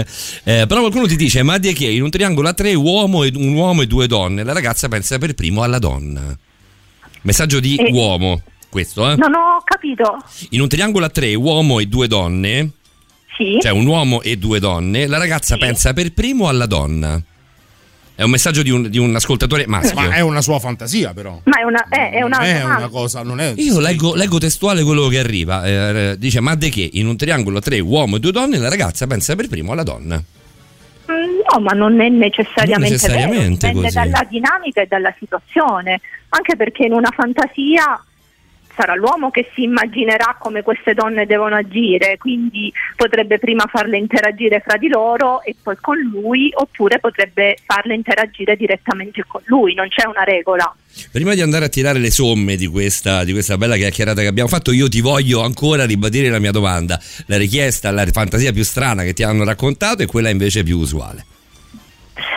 Allora, diciamo che la fantasia sì, più usuale in realtà è quella un po' più tipicamente femminile di avere rapporti sessuali sotto la doccia, che però, diciamolo chiaramente, dal vivo può essere molto scomodo perché in realtà l'acqua non è un lubrificante. Assolutamente. In realtà immaginarsi al mare, al tramonto, sulla spiaggia, eccetera, eccetera, sotto la doccia può essere una grande delusione. È scomodo e fastidioso. Esatto. Ma perché, rimane, esatto. perché deve rimanere? Io non capisco perché debba rimanere una fantasia questa cosa qui. Però te l'ha già spiegato, il fatto che sia una fantasia non vuol dire che no- no- no- non la si possa attuare e Certo. non restare allo stesso tempo Mm, una mm, fantasia, mm, mm. capito? Certo, certo, Ok. certo. È come se Ma poi fu- se è la, se è la più, la più presente, evidentemente. eh. Invece ce n'è una che non pensavo, ci viene, ci viene proposta. Fa- Aspetta, però, perché deve finire, dottoressa. Ah, sì, chiedo deve dire scusa. anche, quella, anche quella che ti ha avete- fatto dire, ti ha fatto pensare. Però vedi questo che testina che c'ha, che Avete cervelletto. Che perfettamente ha. ragione. No, le fantasie, diciamo, quelle un po' meno comuni, ma che stanno prendendo, il pie- pie- che stanno prendendo piede, sono fantasie soprattutto a tema di dominanza e sottomissione, ma anche molto spinte, quindi lo spanking, il desiderare di essere sculacciati o anche di sculacciare, eh, quindi comunque con temi che eh, arrivano anche, tra virgolette, anche a una violenza fisica. Che ovviamente, lo diciamo, ribadiamo mille volte, deve rimanere sempre nella consensualità. Qualora si, si mettesse poi in Esatto, pratica la se consensualità nel- nell'ambito del gioco. in pratica una fantasia, la consensualità è l'elemento che non può mancare. Ecco, diciamo per gli ometti che se si presenta lei con le manette è meglio. cioè, fa- fa- fate che si presenti lei. sì, fate che si sì, presenti lei, perché così la consensualità mi sembra manifesta. In tutto Vai, quest- Davide, veloce che- in che quest'ambito rientra anche il farsi legare, frustare, e tutto- sì, tutte esatto. queste dinamiche qui. Invece una cosa a cui non avevo pensato e mi chiedo soprattutto, eh, o quantomeno inizialmente se sia una fantasia più maschile o femminile, e, e non, non lo so, non è una mia fantasia, però non- non- la, la colgo così, farlo con un personaggio famoso. Eh, È una fantasia più tipicamente femminile che non maschile, perché le donne hanno bisogno di immaginarsi con qualcuno di cui comunque hanno un corrispettivo, eh, Oddio, che in oddio, qualche modo hanno dottoressa, nella mia, nella mia adolescenza ho sposato più o meno tutta Hollywood. Io sono sposato, io sono fidanzatissimo Però- con Valentina Nappi. E ho sposato per eleganza, dico Mm. che ho sposato. certo. No, però è molto più comune nelle donne che non negli uomini. Cioè, si vede che Paolo e Davide hanno una, esempio- una parte femminile molto, molto spiccata. Vabbè, non c'è nulla di male. però. No, è Paolo che mi vuole convincere di questa cosa, ma prodomo sua, Non dottoressa, verso, non per altro. tiro l'acqua un po' Non al Sarebbe mio neanche un problema se così fosse, ma lo fa semplicemente prodomo sua. Ultimo messaggio, dai, il choking l'ho scoperto da non molto e lo trovo eccitante, cioè l'essere un po' eh, strozzato, si può dire? Sì, sì. Sì, il, il Brit Play, il Brit Game. Mm, sì. però non È- so è se, se- eh. No, ma non credo sia quello. Credo il cho- il choking sia tipo un, un essere soffocato a livello proprio di gola, cioè nel senso proprio da- partendo da- da- da- dalla bocca, proprio da- di gola. Sì, non so, non so come metterla Ah, educatamente per radio. Credo sia quello. Ok, poi ok, chiedo a chi ha scritto il messaggio se ho preso, se ho preso io se- o se ho detto una vaccata, cosa che poi succede regolarmente. Vabbè, lo approfondiremo meglio. E aspettiamo con, eh, co- con- con i giusti sentimenti quello che sarà il nostro po- nuovo appuntamento con te, dottoressa, più o meno la- al mese prossimo. Al mese... No, più o meno tra quattro, cioè, tra Eh sì, quattro tra settimane. quattro la quarta settimane. c'è, c'è di nuovo Rosa Maria Spina. È stato veramente un Perfetto. piacere, come sempre. È stato fighissimo, Rosa Maria. Mio. Piacere mio e un buon proseguimento. Grazie davvero Grazie di cuore, rimani tu all'ascolto, così come cioè, lo chiedo Certo, a te. sì, sì. Lo chiedo a te come lo chiedo a tutti i nostri ascoltatori perché c'è la novità, vediamo cosa c'è. A Song Song of Blues che abbiamo ascoltato anche ieri, Badala che è fighissima. Molto bella. È piccolina ma fighissima. E poi chiamiamo Patrick von Brook e vediamo cosa tira fuori lui. Sì, Io sì, adoro, sì, adoro sì. lo spazio con Rosa Maria Spina, te lo dico proprio. Vedi, vedi, vedi? No, Mm. intendevo eh, con le mani sul collo in realtà. Che- che era la prima- che era Sì, la è un prima opzione. Un Brit Game, giochi, giochi d'aria, giochi di respiro. Stranamente ho detto una vaccata. Stranamente, è Paolo, non capitato che una vaccata. La novità dell'1.30. C'è? Non c'è? C'è, non c'è? C'è, c'è, c'è, c'è. Ecco la rampa. Bisogna cercare bene. Ecco la rampa. La musica nuova a Radio Rock.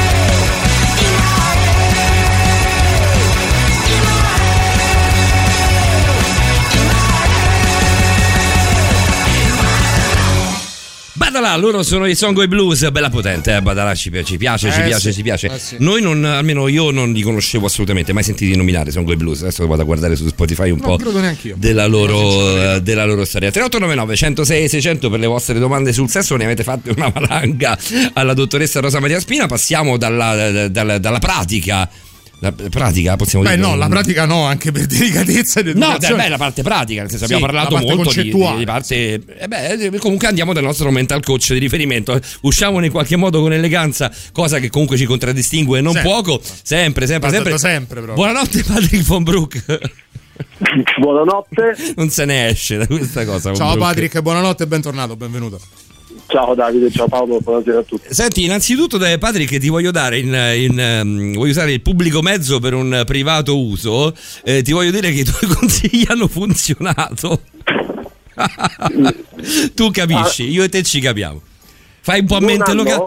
Hanno, hanno funzionato, hanno funzionato. Funzioni, Patrick Von Brook. Molto bene. Funzioni anche abbastanza bene, devo ammettere. E in realtà anch'io pensa che è tutto, che, che è tutto dire. Bene, così potevi anche dirlo, perché ormai credo si no, sia ma capito sono tutto, cose tra vabbè. me e Patrick, lascia stare che, No, lo so, io e Patrick facciamo che lunghe chiacchierate. Facciamo lunghe in pubblica chiacchierate. piazza. Va bene, come stai Von Brook? Molto bene, molto bene, una bella serata anche se sta piovendo, ehm, quindi fino a qualche minuto fa stava piovendo qui in zona Aurelio e mi stavo godendo appunto una bella serata, un bel weekend. Mi fa piacere, ti sento infatti con una voce bella rilassata, bello tranquillo. Sì, sì, sì, molto molto bene. Molto, Senti un po', ma tu, i tuoi clienti, a questo punto andiamo, Sì, andiamo ai clienti, andiamo ai perché abbiamo clienti, parlato di pazienti con la dottoressa Rosa Melesperiana perché eravamo nell'ambito clinico della cosa. Eh, con te questa distinzione l'abbiamo fatta e rifatta, quindi la lasciamo ovviamente ehm, ehm, alle, alle puntate precedenti. I tuoi clienti, Patrick, quanto, ti Sì. parla- quanto ti parlano di fantasie sessuali, quanto di sesso? Tu che sei mental coach? Allora, diciamo, per quanto, per quanto riguarda le relazioni, il sesso è almeno il 30% delle conversazioni. Beh, quindi tanto. Tanto. Tanto. Perché 30% se facciamo conto un rapporto non funziona, almeno diciamo il 40% dei casi ha a che fare con il sesso, diciamo nella prime, nei, che ti posso dire, nei, nei primi due anni delle relazioni. Andando oltre i due anni la problematica sessuale aumenta molto di più.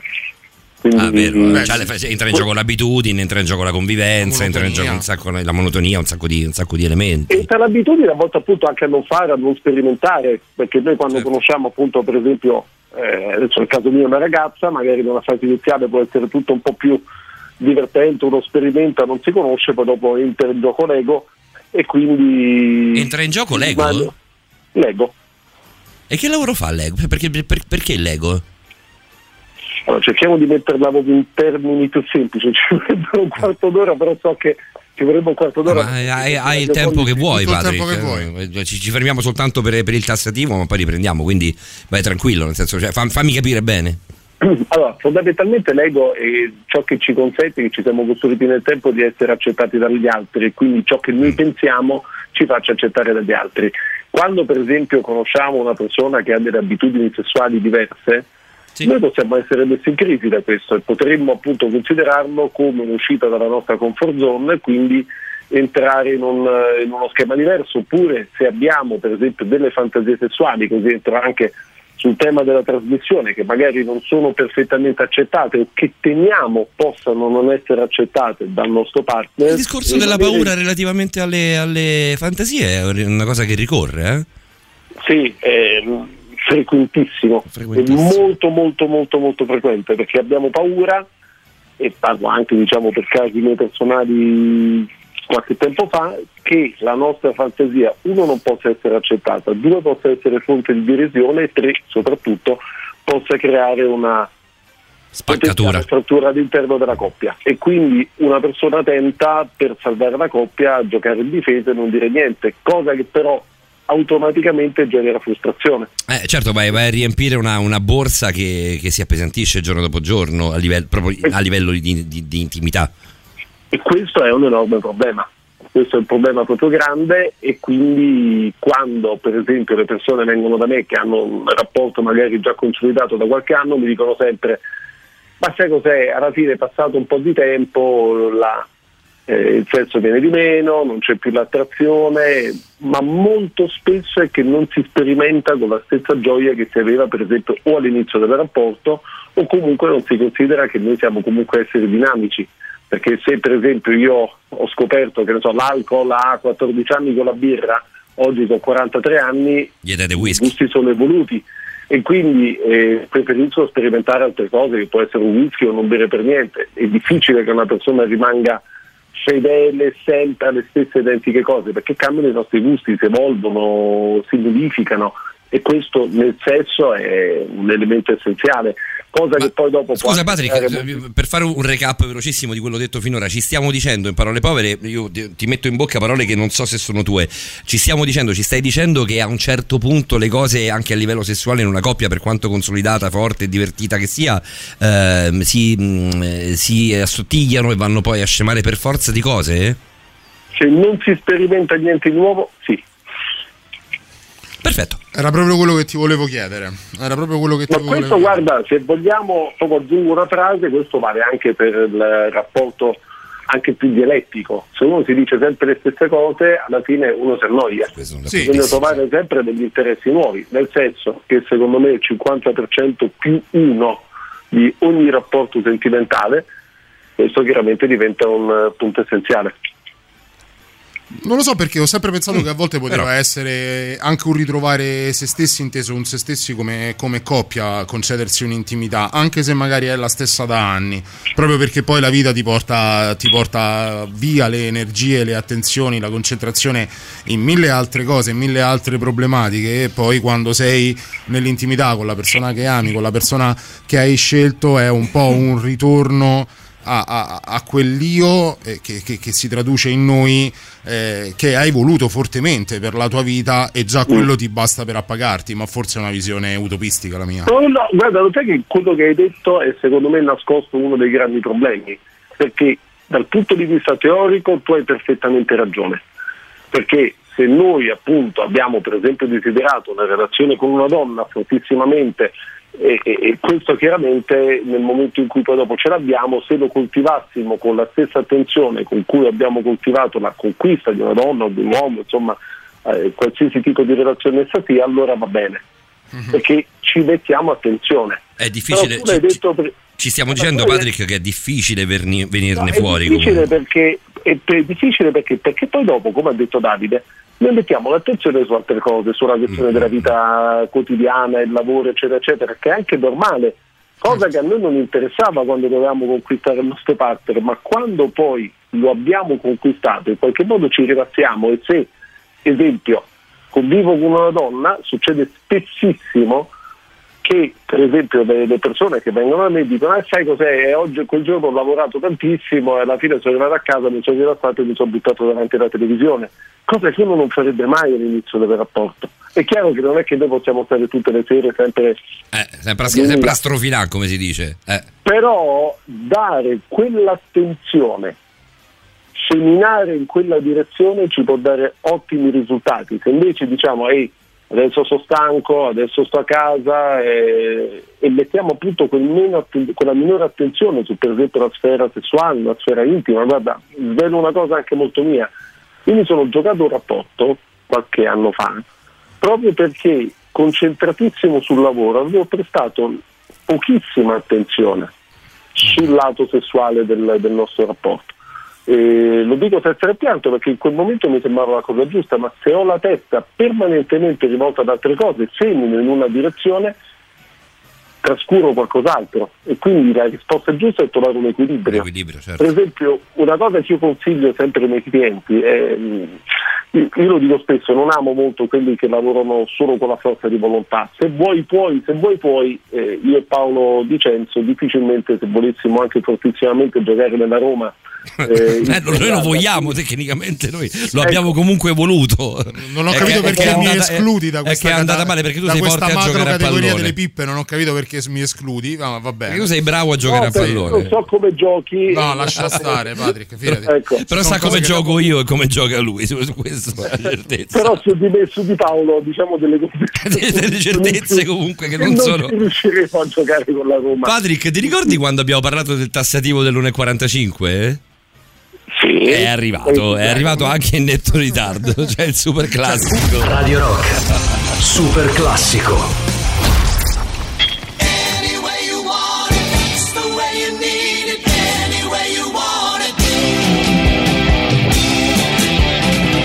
She loves to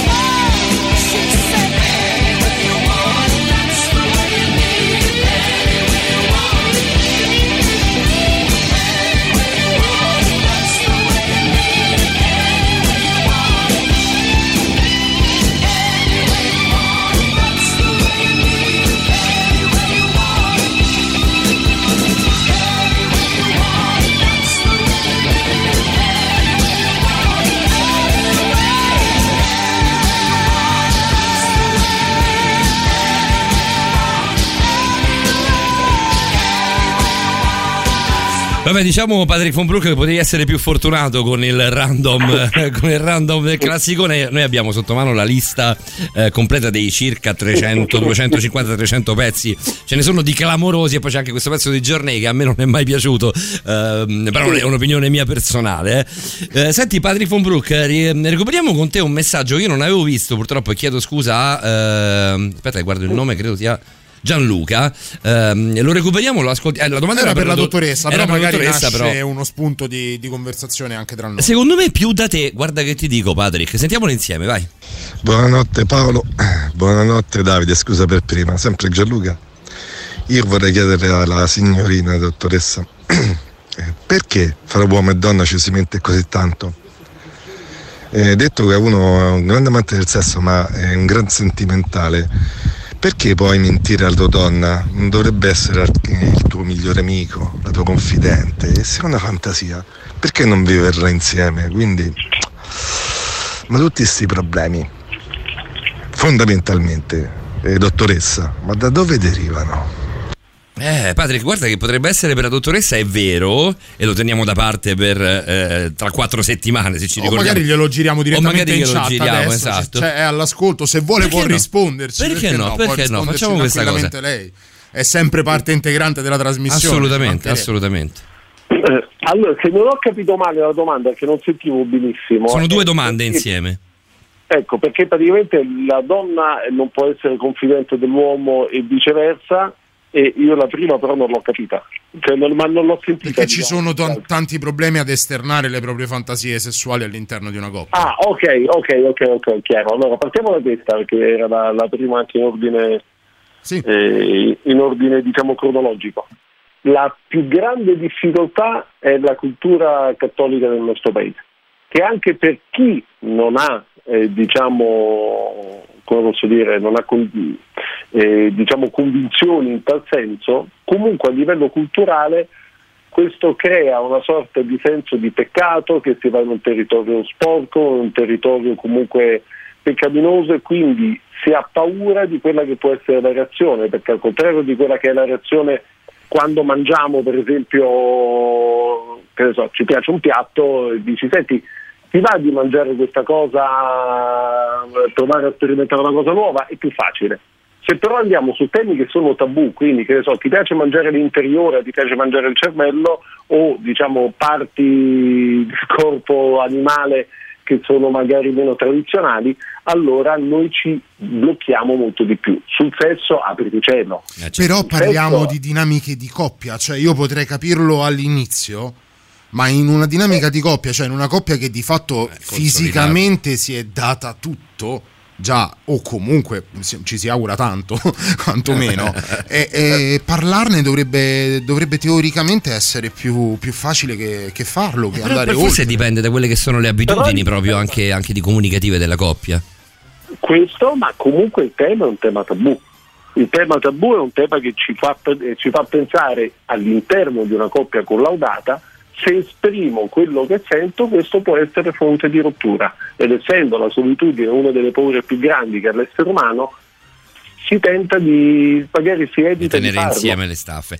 Ma eh, però facciamo 1500 km, arriviamo ad Amsterdam, cambia tutto. Ne facciamo 2500, arriviamo a, ehm, a Oslo, a Stoccolma, meno anche 2005 da Roma e di- cambia ancora di più, Patrick. Lo dicevamo prima con la dottoressa Rosa. Maria Spina lo, dicevamo, lo dicevi tu in apertura di questa risposta.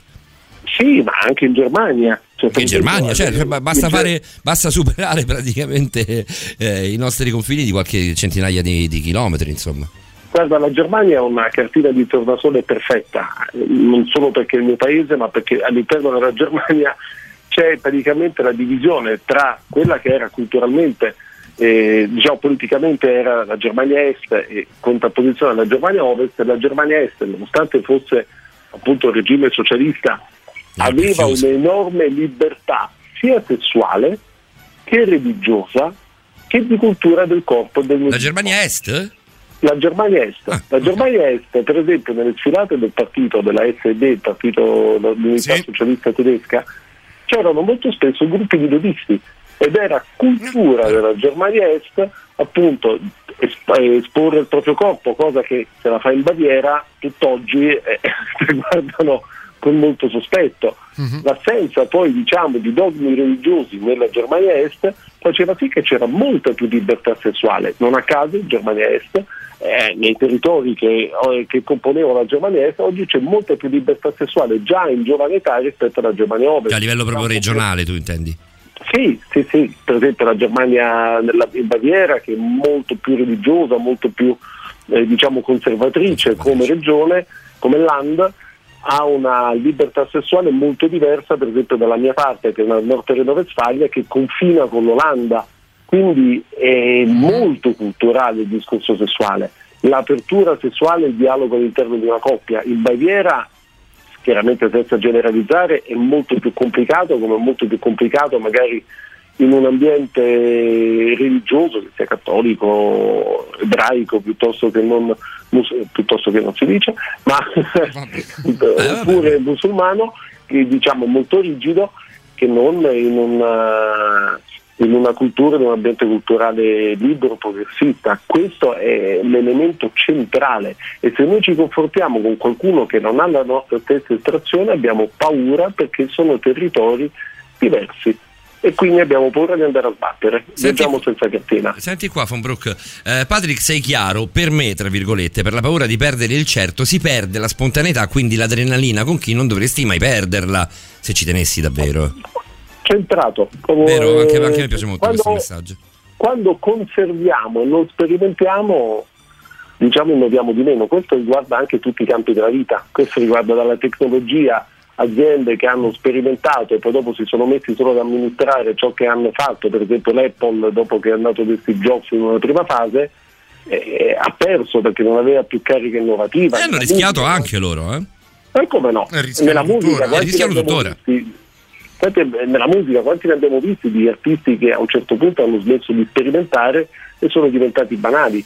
E dobbiamo da questo punto di vista essere sempre pronti a cambiare e se vogliamo anche rischiare perché comunque anche se manteniamo lo status quo comunque si genera frustrazione, comunque c'è un problema sotto il tappeto che poi dopo potrebbe uscire. C'è un modo per capire che in realtà il problema non è, eh, non è il sesso all'interno di una coppia. Mi spiego meglio. Eh, probabilmente male, eh. per fisicità, per come si traduce eh, ciò che più di tutto dà concretezza a quelle che sono le, le dinamiche alla base di un rapporto. E quindi spesso magari viene preso come riferimento, come cartina al tornasole, e non soltanto delle cose positive, magari tipicamente attinenti ai primi periodi, ma mm, andando avanti col tempo anche di quelle che possono essere delle crisi. Ma in realtà non si corre il rischio di attribuire al sesso un peso specifico troppo elevato, magari i problemi andrebbero ricercati altrove e qualora trovati anche il sesso avrebbe tutt'altra, tutt'altra facilità e tutt'altra traduzione a livello sia, sia epidermico che sentimentale per, per ognuno di noi. Questa è buona, eh, Von Brook, questa è proprio buona. Questa è ottima e anche condivisibile. Allora sì, perché eh, se per esempio eh, ragioniamo su una persona che è arrabbiata con il partner perché per esempio non si sente desiderato come vuole o arrabbiato per altri motivi, per disistima, per qualche cosa che è stato detto, potrebbe generare nell'uomo e nella donna, nell'uomo poi chiaramente è più evidente, un fenomeno anche di, di crisi di erezione. Questo può succedere. Ah, beh, sì, una- certo. E Certo, questo sì. poi chiaramente si tramuta in un problema sessuale, ma un problema sessuale che ha una radice altrove, che poi potrebbe essere letto solo come un problema sessuale e questo potrebbe essere un errore. Magari Sì, potrebbe anche essere letto solo Sì, come un problema sessuale certo. di lui, poi si, si genera un circolo, un circolo vizioso, tutt'altro che virtuoso, che non fa nient'altro che acuire la- la- la- i, i rapporti già tesi nella coppia e acuire i rapporti personali che poi ovviamente si, si ripercuotono sulla coppia, credo. Fa bene, Ma anche, anche adesso noi siamo in un periodo di, di Covid, no? quindi un periodo dove Sì, sì, l'abbiamo affrontato elementi- anche. Sì. Ecco, ci sono tre elementi che saltano, che stanno emergendo in maniera prepotente nella società che sta facendo, il Covid sta facendo danni non solo dal punto di vista clinico Sì, sta, e, sta- sta- sta- sta sfascia- dal punto- sfracellando ovunque il COVID. Il COVID. cioè, tante persone dal Covid si fanno prendere dalla depressione, che è il, il ricordo di un passato più bello che oggi non c'è o di speranze disattese, l'ansia, che è la paura di non, di non saper controllare, no? di, di- di- quello che avverrà domani anche dal punto di vista lavorativo, e l'apatia. Questi sono i tre elementi che emergono principalmente dal Covid. io ho Prego, prego, prego, Pati, fare una considerazione, ma aspetto. Ok, no, e quindi se io per esempio sono molto ansioso per esempio per una mia situazione economica, questo pensiero molto forte si può tradurre anche in un problema sessuale, perché chiaramente io sto pensando a... Perché il problema è molto serio, fondamentalmente. Però eh, il, il senso fondamentalmente non vuole pensiero. Sì, esatto, c'era un famoso detto parte- Esatto. partenopeo, era Eh. eh, va edulcorato che diciamo dice il, il pene non vuole, non vuole problemi, Ragazzi, non vuole, le due non vuole eh, non preoccupazioni. succede mica niente. Beh, è una, è una locuzione gergale. È un discorso anche di educazione, hai ragione. Tu, tu- tu dici meno parolacce di me, me ne sfugge qualcuno in più, soprattutto quella, pensa. Patrick, rimani? Pochi minuti. Dai, pochi minuti. Tanto ti faccio ascoltare un pezzo piccolo piccolo che noi Grazie, piacendo Patrick. tantissimo, che è Codice Rosso. eh, loro, a questo punto, diciamo, ci diciamo loro? Loro, loro, a tutti gli effetti loro. Sono i che mamma. Rimani là, Patrick. Ok. La musica nuova a Radio Rock.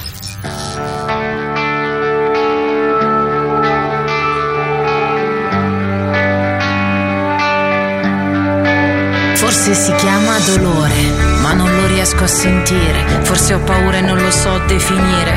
Forse perché sono piccola, ingenua e non lo capisco se fingiamo una tregua. Forse perché sono vittima e tremo quando il mio corpo soddisfa il tuo ego. Forse perché mi sento in colpa, ma prego che un giorno lo specchio non veda il veleno. Forse perché sono stata umiliata dal tuo pregiudizio che mi ha condannata. Perché non mi sento all'altezza del corpo in cui madre natura mi tiene costretta. Forse è così, non lo chiamo per nome, ma forse si chiama dolore. Sono quella voce che ti dice che Si può dire no in mille modi. Sono quella voce che ti dice che Se lo dici puoi venirne fuori mostro non dorme sotto il letto, il mostro può dormire accanto a te. Le pareti non contano se fanno una gabbia. Le pareti non mentono, chi ama sa come si ama. Lui gioca sporco e la mia libertà non sa quanto Mi conta. tiene in ostaggio, è questo che E conta. siamo una su cinque, nessuno è centomila. Distanti ma uniti se lo diciamo in fila. Che quelle mani da codice rosso, io non le volevo, io non le volevo. Che quelle grida per mettermi su,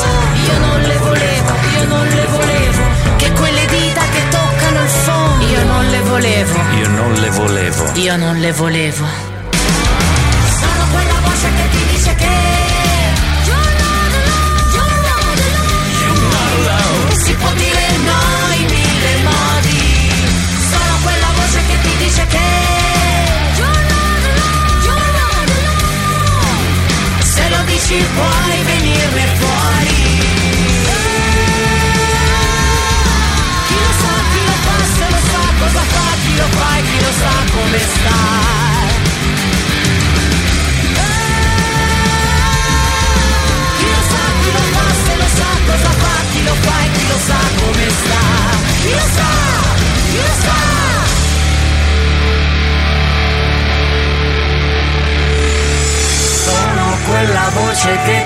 che ti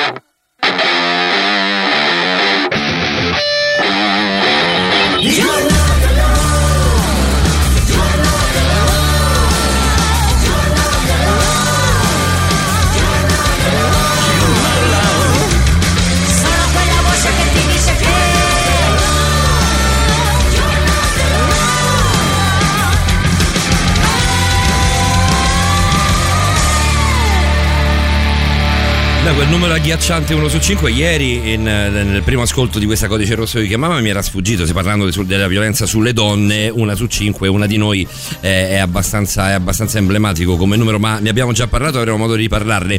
Eh, con noi ancora Patrick von Brook alle 2.07, ogni tanto ti facciamo, ti facciamo fare un po' più tardi Patrick, eh, però ci sta, dai, devi ammettere che, devi ammettere che ogni tanto l'argomento è così forte che non puoi andare a dormire così facilmente. Sì, lo faccio con molto piacere. Di nuovo ciao Paolo e ciao Davide. Ciao a tutti. Ciao di nuovo Patrick, grazie ancora. Senti, complimenti per la professionalità dei contenu- e i contenuti, eh, David Paolo, ovviamente Patrick e alla dottoressa. Grazie. Noi ce li Grazie, prendiamo. così. Semplicemente grazie. Grazie, sì, sì, così, io- noi, leggiamo- noi perché leggiamo tutto, abbiamo deciso che, che- che leggiamo qualsiasi cosa, quindi anche i complimenti. Ma insomma, Patrick, sintetizzando, anche perché giustamente capiamo eh, anche quelle che sono le tue umane esigenze, a differenza di noi animali notturni, ma anche tu facendo questa normale. Non che lui sia proprio mat- proprio pomeridiano, eh, insomma. E, e sintetizzando, eh, all'interno de- delle dinamiche di coppia è più importante condividerle le fantasie o rinnovarle? Tutte e due. Intanto condividiamole. eh, infatti, volevo- E condividiamo, inno- e innoviamole, sperimentiamo. vediamo quello che, che c'è. Questo secondo me è una cosa, una cosa importante. Ti metto in Quando pausa, poi- Patrick, perché ti vorrei chiedere: condividere la fantasia, sì. Ma mm, è sano condividere? Ti faccio un esempio pratico che è più facile che spiegarlo. Eh, io ho una fantasia, eh, il mio partner eh, non la condivide, però per amore mi viene incontro, io gliela racconto, mi- mi- per amore mi viene incontro e la condividiamo. È sano questa cosa? Questa cosa è è una cosa sana o una cosa tossica? Per usare termini No, io penso, io penso che allora, il- come il cibo. C'era una- un famoso chef che faceva una trasmissione televisiva che amavo, che si chiamava Orrori da gustare, diceva che tutto va prova- assaggiato due volte. Quindi una cosa anche che ha un brutto odore, una cosa, dice intanto assaggiamolo due volte. Io devo dire, da quando l'ho fatto ho sperimentato tantissime pietanze che pensavo che non mi sarebbero piaciute o che avevano semplicemente un cattivo odore o che magari di primo impatto erano strane, invece possono essere molto buone. Ecco, quindi condividere e sperimentare. Poi se una cosa non ci piace non è che ci dobbiamo forzare Certo, eh, la, forzatura, la forzatura poi diventa, diventa tutt'altro che sano. sperimentare almeno un paio di volte sì. Che è un po' il motto. va. Che è un po' il motto che gli, gli eiaculatori precoci vorrebbero diventasse legge, no? Perché almeno una seconda possibilità. Niente, non se ne esce. Datemela. Per eh, quanto mi riguarda, non è una questione di comunicazione, ci scrivono, semplicemente il mio partner non le proverebbe, o comunque non tutte. Ora sembrerebbe che. eh, È, è la stessa io, Eh. persona che parlava ultimamente di choking, ma in realtà parlava anche di fare l'amore sulla lavatrice accesa, sul dondolo, sulla panchina di notte o sotto la pioggia. Dico insomma, io, po- potrebbe non sembrare che tutto quello che abbiamo detto eh, delineerebbe un, un- un rapporto, non dico disfunzionale, ma magari destinato a finire. In realtà non po- nessuno di noi può dire questo, non ci permettiamo di Oh, dire eh, questo. po'. Però, eh, però se, se possiamo dare un consiglio è proprio quello, fallo tu, parlane tu, Mm. parlane tu, stimola tu. Infatti la mia, la mia domanda era proprio questa, cioè chiedo, per- per- perché non, non dirlo? Cioè sono cose... No, vo- vorrei, ma- magari lo dice Patrick, da, da, da- sì, da sì, mental sì, coach sì, ha più valore. Era retroattiva la mia. No, perché a volte diamo per scontato che il nostro partner ci dica di no. Cioè, noi diamo per scontato che il partner ci dica di no e noi non vogliamo subire un rifiuto.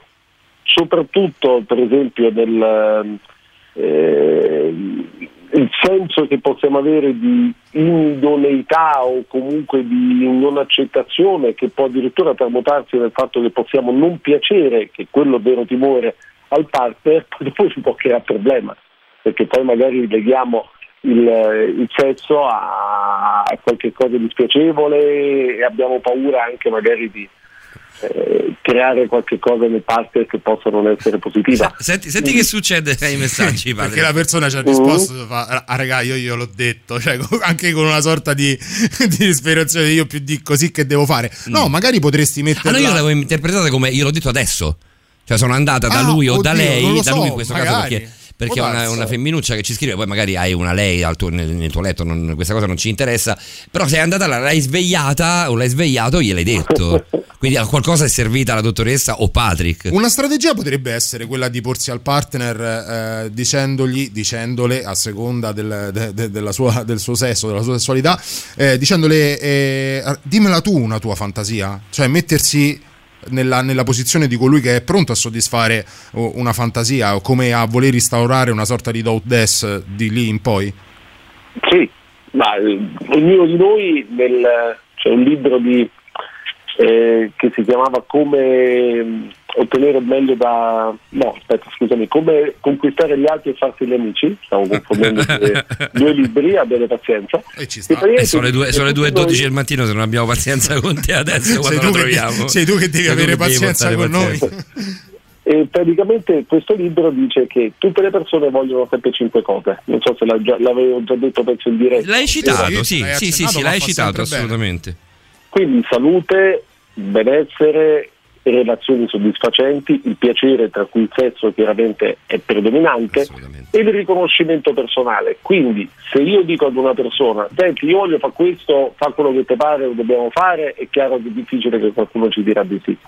Ma se diciamo ad una persona, senti, sto benissimo con te, mi piaci tantissimo, mi piacerebbe tanto sperimentare questo, oppure vorrei magari sperimentare delle cose se ci sono che ti piacciono, c'è qualche cosa che ti piacerebbe fare.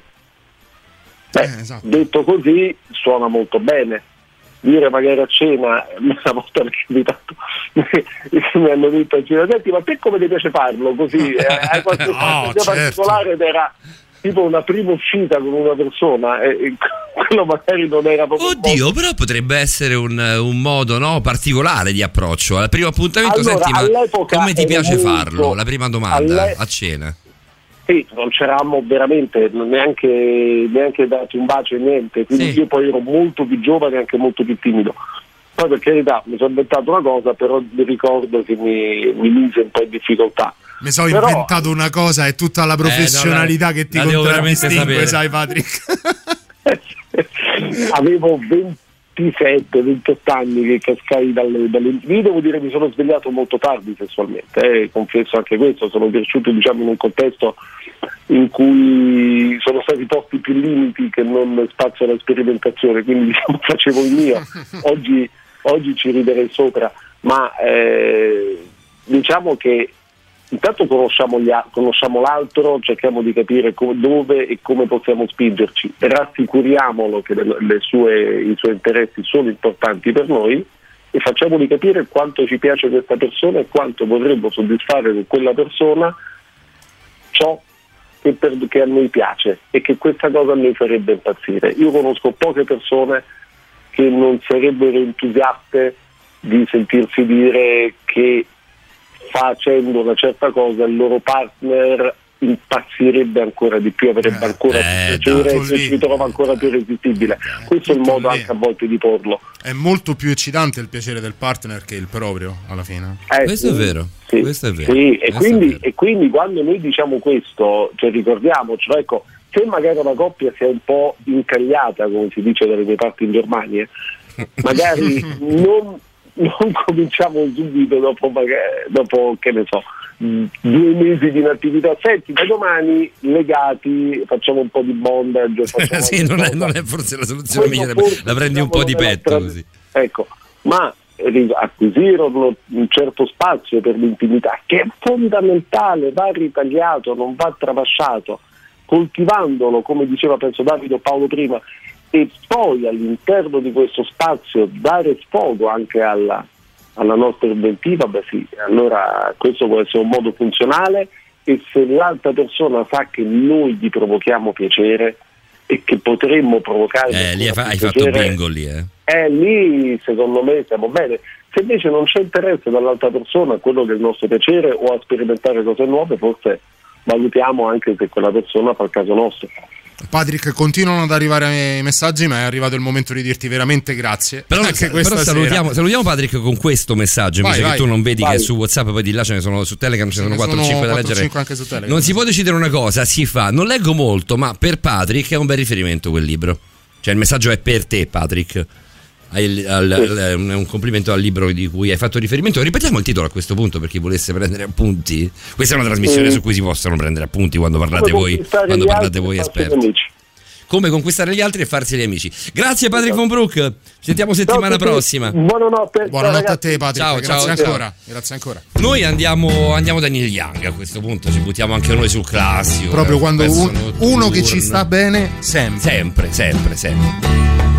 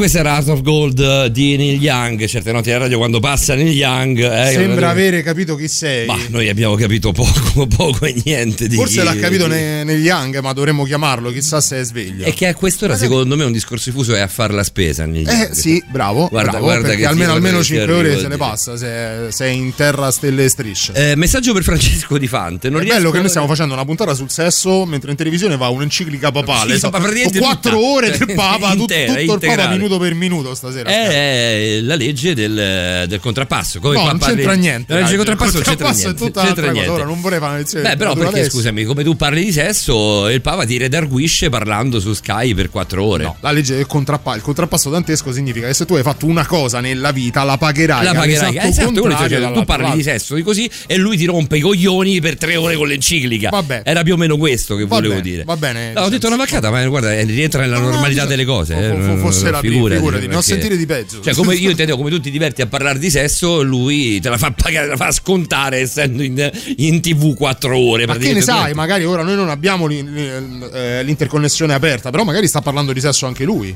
Ma con questa faccia? Eh sì, certo, è, co- è come trovare al so, sinodo de- della a me, famiglia. A me è molto simpatico lui come uomo, come persona. Non ho il piacere di conoscerlo personalmente, però insomma. eh, È un amico- è un amicone. È un amicone, È scherzi, papa, Francesco. eh, eh, grande Francesco. Ho memorizzato Franci sul telefono. Addirittura Francesco, vabbè, niente, non se ne viene fuori. No, il messaggio è per Francesco Di Fante. Di Fante, eh, non riesco a contattarti perché? Che succede? Cioè, io senza Di Fante non, non chiudo la trasmissione, cioè domani mattina Assolutamente. arrivano Tiro- Tirocchi e Paniconi, ci No, no, trovano infatti. qua Guardate- e proviamo ancora a chiamare Di Fante. Ragazzi, io ve lo dico adesso, senza Francesco Di Fant, Paolo, Paolo resta qua fino ai 4. Eh, sei una merda, però, eh. Paolo.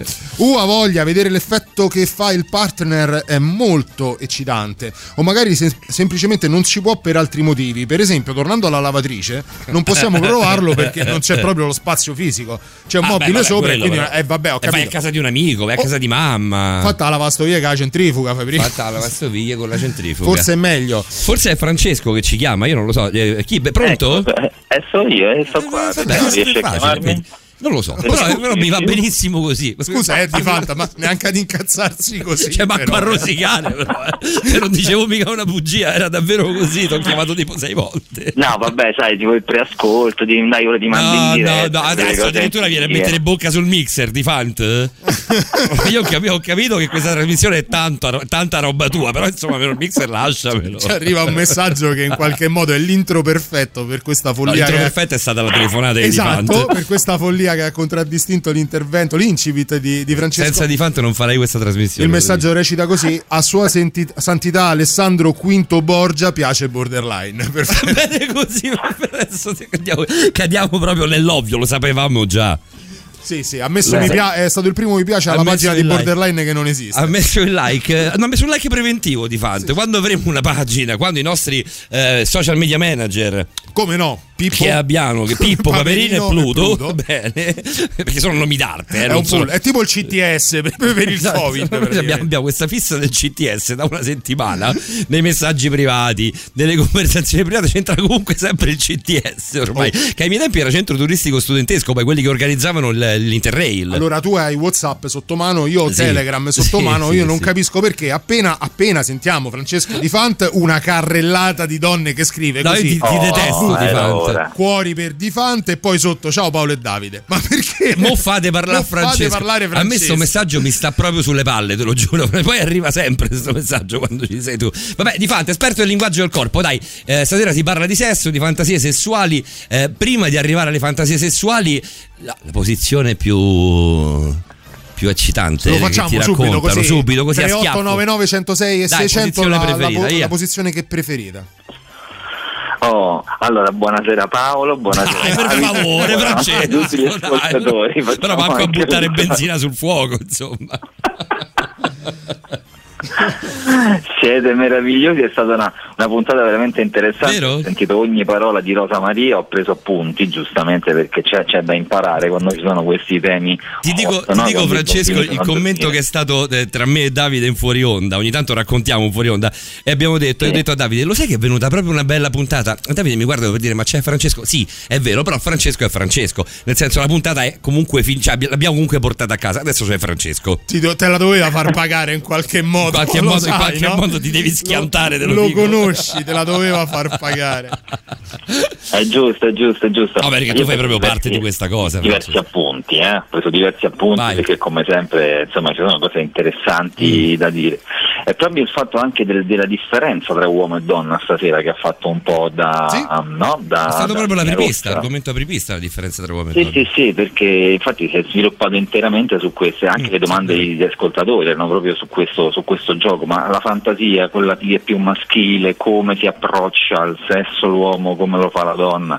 E ci sono anche differenze in questo senso nel linguaggio del corpo, sia dal punto di vista della fisiologia della, della- anche della psicologia, come diceva giustamente Rosa Maria, no? che è quello del suo campo ovviamente, e poi anche tutta una certa gestualità che si usa nella seduzione o comunque nel rapportarsi con l'altro sesso. E anche questo è un argomento abbastanza interessante. Eh, direi di sì. Eh beh, direi proprio di sì.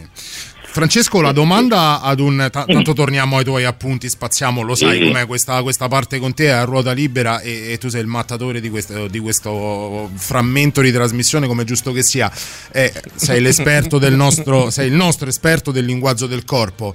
Eh, quali sono le espressioni dell'eccitazione? Quali sono le espressioni dell'orgasmo? Così, la domandina così, per gradire. Eh, è interessante, eh. Beh, partiamo proprio da quello che diceva Rosa Maria prima, cioè che l'uomo è molto più legato alla dimensione della vista per trarre piacere, mentre la donna invece usa eh, anche più gli altri sensi, quindi il tatto, l'udito, l'olfatto, il, il gusto, come, comunque no, un morsetto ogni tanto ci sta. no? E- Eh, anche più di uno, Quindi- eh, anche più di uno, giustamente. Quindi effettivamente l'uomo con la luce totalmente spenta potrebbe avere problemi. Cioè l'uomo che non vede niente al buio potrebbe avere problemi. Madonna, è br- è bruttissimo al buio. Cioè, sto pensando forse dalla. È buio totale, è da- dal- totale, dal primo no? liceo che non lo faccio al buio totale. Beh, però no, scu- scusa, dipende pure dalla situazione. Cioè, dipende pure dalla Se tu situazione. vai al buio, riesci a farlo al I buio. magazzini, chiudi No, dentro, ma se, fai? no, ma se lo- l'occasione è propizia, può succedere. Lo sai che hai ragione, mi è capitato di farlo in uno studio fotografico di una fotografa eh, in una camera oscura, buio, ma buio vero, cioè buio da camera oscura. Pesto, buio, esatto. buio pesto, esatto. E guarda, un po' mi sono rotto le palle, te lo dico francamente. Però la, la- la cosa era eccitante perché c'era il passaggio della gente in strada. Eh, nel, nel magazzino. Eh, nel ma maga- capisci questi cazzi del buio? Va bene il buio perché in quella situazione lì c'è lo studio fotografico. nel magazzino di un negozio le cose sono due: o lasci aperta la porta del negozio e, e c'è il rischio che eh, eh, entri qualcuno. Era sempre lo del eh. nego- Eh, lo so, Eh, che dai. ti devo dire? Eh, Ognuno fa quel che può. Soprattutto se sei tipo all'Ikea c'è il rischio che entri qualcuno. No, soprattutto se, se il negozio è di, di generi alimentari e tu nel magazzino dove ci sono le forniture stai facendo i due porci. Vabbè, roba, roba di salami, roba di, roba di farina. Vabbè, poi te lo dico fuori conto. Va bene, proprio lo spieghi dopo. Ho capito che sono un po' lento in quest'ultima parte di trasmissione perché delego molto a voi. Ehm, l'uomo, è, l'uomo è decoccio de base, ti dice ehm, Isabella, e poi ti dice, te lo dico con la voce di Dario di, di, di Teleradio Stereo, come parli bene di Fant. Eh, hai visto, hai Mm. visto. Ma questa cosa della, della vista è interessante perché è, molto legata al, al piacere, al provare piacere la vista. Per esempio, Eh, dai, anche sì. mangiare, mangiare in un ambiente che è troppo buio, dove non si vede il cibo, non si vede bene i dettagli del cibo che si sta mangiando, porta meno piacere. A tavola.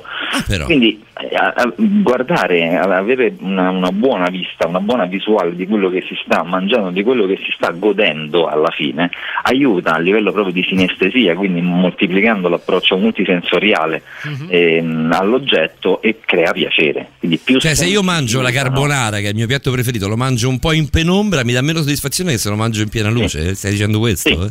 Sì, sì, il tuo cervello recepirà meno, meno stimoli, quindi ci metterà più tempo ad elaborare tutto quello che, che- che- osserva, sarà anche più guardingo rispetto a qualcosa che non può vedere il nostro cervello a livello inconscio.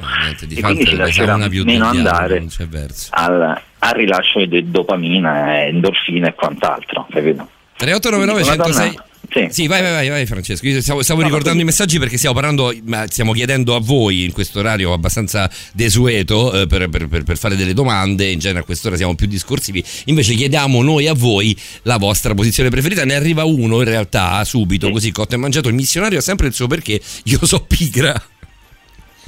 Beh, in realtà sì, discorsi di pigrizia, però. Al, a livello di linguaggio del corpo è, mm, è molto interessante come missione, è molto base però, perché c'è, c'è molto contatto tra i corpi se ci pensi, perché effettivamente il- il- la parte frontale del corpo è quasi totalmente unita. E oltretutto c'è anche il famoso contatto visivo che non guasta mai.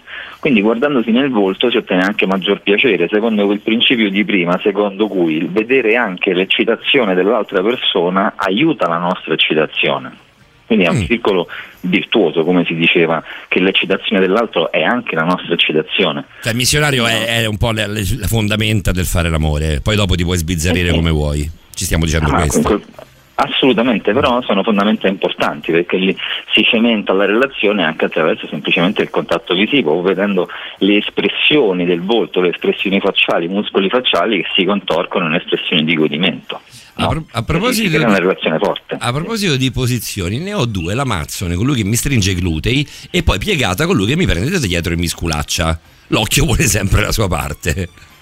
Allora, Amazon Fortemente è- dominanti è Google perché non ho, non ho La- capito Amazon bene come googlare funziona, L'Amazon, l'Amazon è l'Andromaca sarebbe. Ah, adesso è più di chiaro. Ulisse. Adesso, no, ma chi è, prende chi è la nome dalla mazzone lo sappiamo. Ulisse. Sì, ma com'è la posizione della mazzone? Eh, e lei ha cavalcioni su di te, dove lei praticamente gestisce tutto, sia penetrazione. Scusate, che sono le ritmo, 2.31, smorza candela? eh? E, mh, Scusate, però, alle- no, però, conosci, Francesco, mh, le, ga- le gambe sono piegate e seguono il profilo dei tuoi fianchi sostanzialmente. Lei con le mani può appoggiarsi sul tuo petto Oddio, o addirittura andare indietro con la schiena.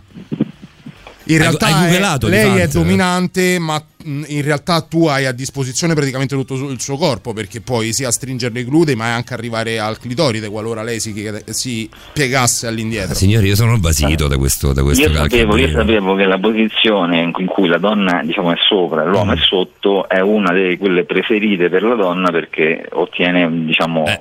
un livello alto di piacere, proprio come conformazione Sì, diciamo, dei- dei genitali. No? Eh. Sì, anche per un discorso di stimolazione clitoridea. Sì. Secondo me sì, non sì, è sì, questa. esatto. Ah, invece no, invece è questa. Vabbè, basta.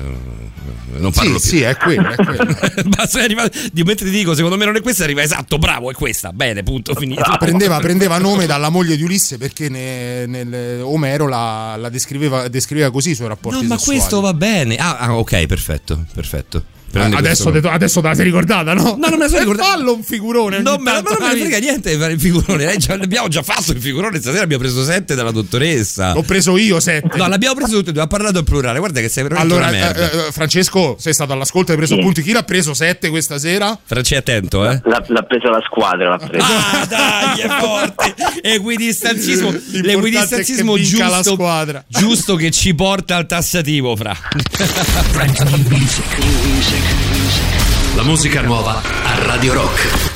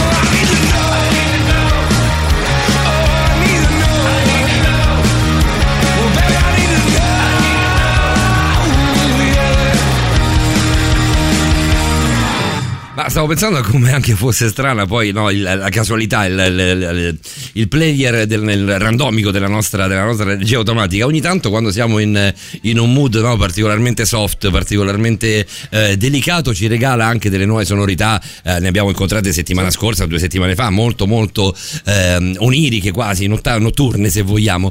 Eh, invece stasera è carichissimo, cioè non c'è un pezzo, non c'è capitato Francesco un pezzo lento. Io sono contentissimo di questo. Eh. Eh sì, eh sì, eh sì, beh, un po' di musica rock quando si parla di sesso, giustamente. Il vuole, Hai ascoltato, hai ascoltato il pezzo dei System? Eh, sì. È scopereccio tanto, eh. perché noi facciamo radio perché abbiamo sempre una parola molto tecnica. Noi abbiamo sempre la musica parola tecnica, facciamo questo lavoro perché sappiamo parlare, caro mio Francesco Di Fanta. Esatto, come si dice in Francia la tappetata. Una cosa Va bene così, esattamente questo. Esatto, Perché eh. scacciamo così durante, durante Non lo so, di Fanta? Però capita, però capita, da, cioè, capita da anni di Fanta questa cosa. Perché? Capita sempre. Non so perché capita sempre con te, forse perché sei l'ultimo a intervenire e quindi noi siamo, convinti, come dicevo prima, di aver portato a casa la puntata, cosa che in realtà non è vera fino alle 3 del mattino. Esatto, esattamente, quindi teniamo duro, teniamo duro e teniamo svegli anche i nostri ascoltatori a quest'ora continuando a parlare un po' del linguaggio del corpo, delle differenze tra uomo e donna eh, legate al sesso soprattutto, che è la parola chiave della serata. È la parola chiave della serata. Patrick e Di Fante mi scatenano la curiosità. Chissà come mai. Però state senza pensieri, Paolo e Davide, noi vi vogliamo bene. No, sì, no, quello che sempre grande. pensieri c'hai te, bella mia, mo non è per niente. No, però. vabbè, noi siamo senza pensieri, ma noi, noi di default siamo senza pensieri. Ah, nel senso, siamo gente anzi, che comunque si preoccupa molto poco. Anzi, siamo i primi ad essere contenti. Noi siamo i primi so. ad essere veramente, Quan- veramente così, veramente dei cazzoni. Quante differenze, quante differenze sono emerse alla, alla tua attenzione, sempre per quanto riguarda il linguaggio del corpo, nell'universo maschile e nell'universo femminile, per, quello, per, per ciò che ehm, riguardava appunto l'argomento trattato con la dottoressa Spina, quindi eh, la- le fantasie sessuali, semplicemente. Beh, le fantasie effettivamente essendo fantasie rientrano nel campo della mente e quindi sono giustamente di, di dominio della, della dottoressa Spia, di Rosa Maria sicuramente. Però queste fantasie poi, come dire, no, vengono se e quando emergono e, e quando diventano realtà o quando provano a diventare realtà diventano diciamo corporee, ecco, si esprimono attraverso il corpo. Una cosa interessante che non molti sanno è, eh, anche una particolarità che mh, nell'orgasmo femminile spesso, nel piacere femminile, c'è un arrossamento del- della zona alta del petto. Pensate, questa non è- Ah, Questo è buono di non- Fante, eh? questo è non buono. tutti. Dipende molto dalla zona- carnagione della donna, Alessi. Cioè più è chiara e più si Sì, arrossa. più è chiara, più, più è, Più è evidente. effettivamente, sì. Cioè, cioè, tra il seno e il collo praticamente, quella zona si arrossa che è molto vascolarizzata, c'è molto vas- passaggio di sangue e, e oltre all'eccitazione che si può vedere sul volto, che, che comunque si arrossa sia nell'uomo che nella donna, nella donna si arrossa anche quella zona del petto, quindi è un indizio proprio...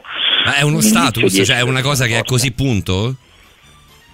Non è così per tutte, ma si, si vede molto spesso, si vede molto spesso. Quindi sì, sì, sì, è un, Non farei, l'amore, segnale. non farei l'amore con Di Fante neanche sotto minaccia armata.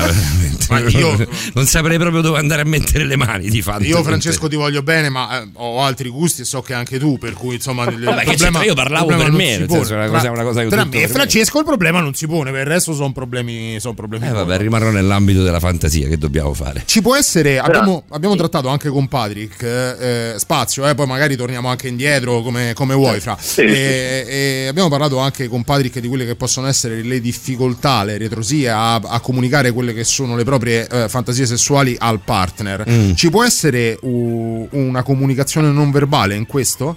Cioè una, una serie di, di- di- di- di comportamenti del corpo, di messaggi del corpo che facciano capire al nostro partner eh, ciò che vogliamo, ciò che vorremmo da lui, lei? Beh, questo ovviamente è diluito nell'ambito di una relazione, quindi è legato comunque a un vissuto che è fatto giorno per giorno, ore passate insieme, quindi magari sono tanti e piccoli segnali, magari anche davvero incomprensibili, tra virgolette, cioè veramente delicati. Spesso passano attraverso un trattenere qualcosa però, quindi si rientra eh, sempre nell'ambito della menzogna, una menzogna che non è una menzogna diretta ma è una menzogna di occultamento, cioè io vorrei fare delle cose, vorrei dirti o comunicarti dei pensieri e condividerli invece me li tengo dentro, no? quindi magari può esserci qualche segnale di eccitazione o di, o di turbamento no? Legato a questi momenti in cui la persona sta fantasticando però poi si gira accanto si rende conto di non avere magari la volontà o il coraggio di, di esprimersi. Quindi molto spesso è un- diciamo, un- un- quasi una menzogna che non viene mai detta in questo senso, no? Cioè tacciamo delle cose che in realtà vorremmo dire, delle verità che vorremmo provare. È una cosa non sana questo, questo processo? Beh, come dicevamo prima, dipende perché alcune fantasie rimangono tali no? e si vivono come tali.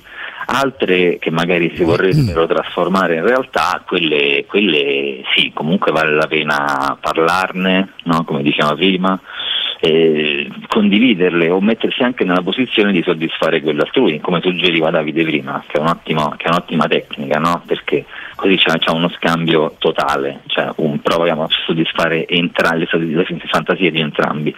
Sicuramente trattenere queste fantasie vuol dire anche trattenere un lato emotivo, mm? quindi un sovraccarico sul sistema nervoso, anche un aumento di- diciamo di, eh, della fisiologia legata allo stress, quindi può essere uno stress trattenere queste fantasie laddove si vogliono trasformare in realtà. Quando eh, prima l'ascoltatrice, posso, posso- possiamo dire ovviamente... A meno che non ci venga chiesto, lo che, diciamo. che cioè, se- se- lo, lo diciamo anche a chi scriverà poi in, in- in futuro, ovviamente nelle prossime L'anonimato puntate. noi lo garantiamo, sì, lo garantiamo, però si chiede prima. Eh, mi sembra che Silvia non abbia avuto problemi mai, quindi assolutamente. Quando ti diceva l'occhio vuole sempre la sua parte, Mhm. c'è un appendice a questo messaggio, eh, dice questo messaggio citandolo era legato al discorso che stava facendo Francesco Di Fant sul quale, eh, sul guardare il partner contorcersi dal piacere che gli facciamo provare. Io sono eh, d'accordo in toto con te e ovviamente con la considerazione di Silvia. Quindi anche sul fatto di avere un rapporto con la luce accesa rispetto alla penombra al buio. Beh, penombra Eh, però ci sì. sta, il buio, no, al buio abbiamo detto no, la penombra ci sta un po' perché fa quel vedo non vedo. O no? Sì, quello, quello, quello sì c'è. Ma E farlo con la luce sparata proprio sempre. Vabbè, certo, no, sai, no, manco frigo de- dell'Eurospin. Esatto, sembra esatto. cioè, però, però, va bene scadere, però così poi Eh diventa vabbè, ma troppo. pure te Paolo. Capito? Cioè, ci sono le vie di me, le, le scale dei grigi. eh, Ormai Francesco io sono, sono in quel loop in cui posso parlare sempre meno, capisci? posso dire sempre meno, devo essere sempre più attento che vengo Francesco, divorato io. Da analista della menzogna, eh, ti chiedo, Mm. eh, nel, nel fingere, allora, biologicamente l'uomo non può fingere più di tanto un orgasmo, ma l'uomo può fingere benissimo il piacere, cioè non tutti i rapporti sessuali ci soddisfano alla stessa maniera, al di là dell'eiaculare o meno, ok? La Sì, donna, la finzione sì. dell'orgasmo della donna è, è- è quasi leggendaria per quante cose ci sono, per quanta letteratura c'è, c'è dietro. Eh, sia in questo senso che nell'eccesso opposto, cioè quando hai dei partner sessuali o delle partner sessuali che sembra veramente che stiano facendo un rodeo, un qualcosa di incredibile. Eh, perché, Un si- rodeo. perché ci si rifugia in questo tipo di menzogna? È più un- una voglia di non dare una delusione o un'insicurezza personale? O un po' tutte e due.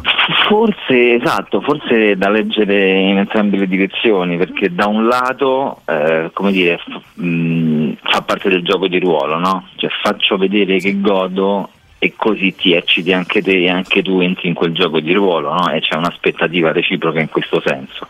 Dall'altra parte può essere anche un discorso legato a se stessi, cioè non voglio far vedere che magari non, non mi sto divertendo. No? O non mi sto divertendo come dovrei. Oppure non mi sto Quindi- divertendo, eh, quindi faccio finta almeno finisce?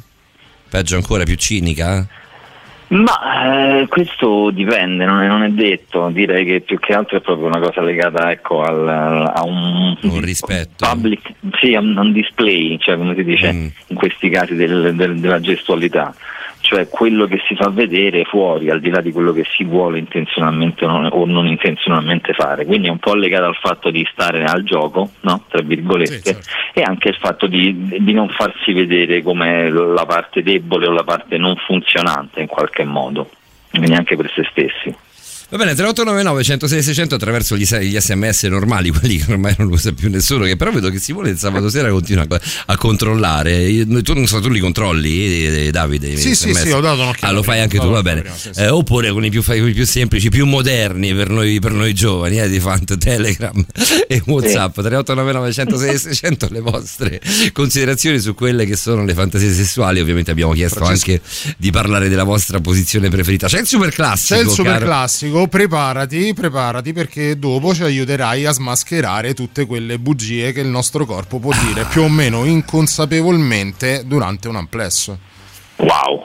Che stile, su questo sei prontissimo, di Fante ti conosco troppo bene per, per poterti cogliere, cogliere in fallo, tanto per rimanere in tema. Intanto c'è il super Esatto. classico, ne usciamo in qualche modo questo.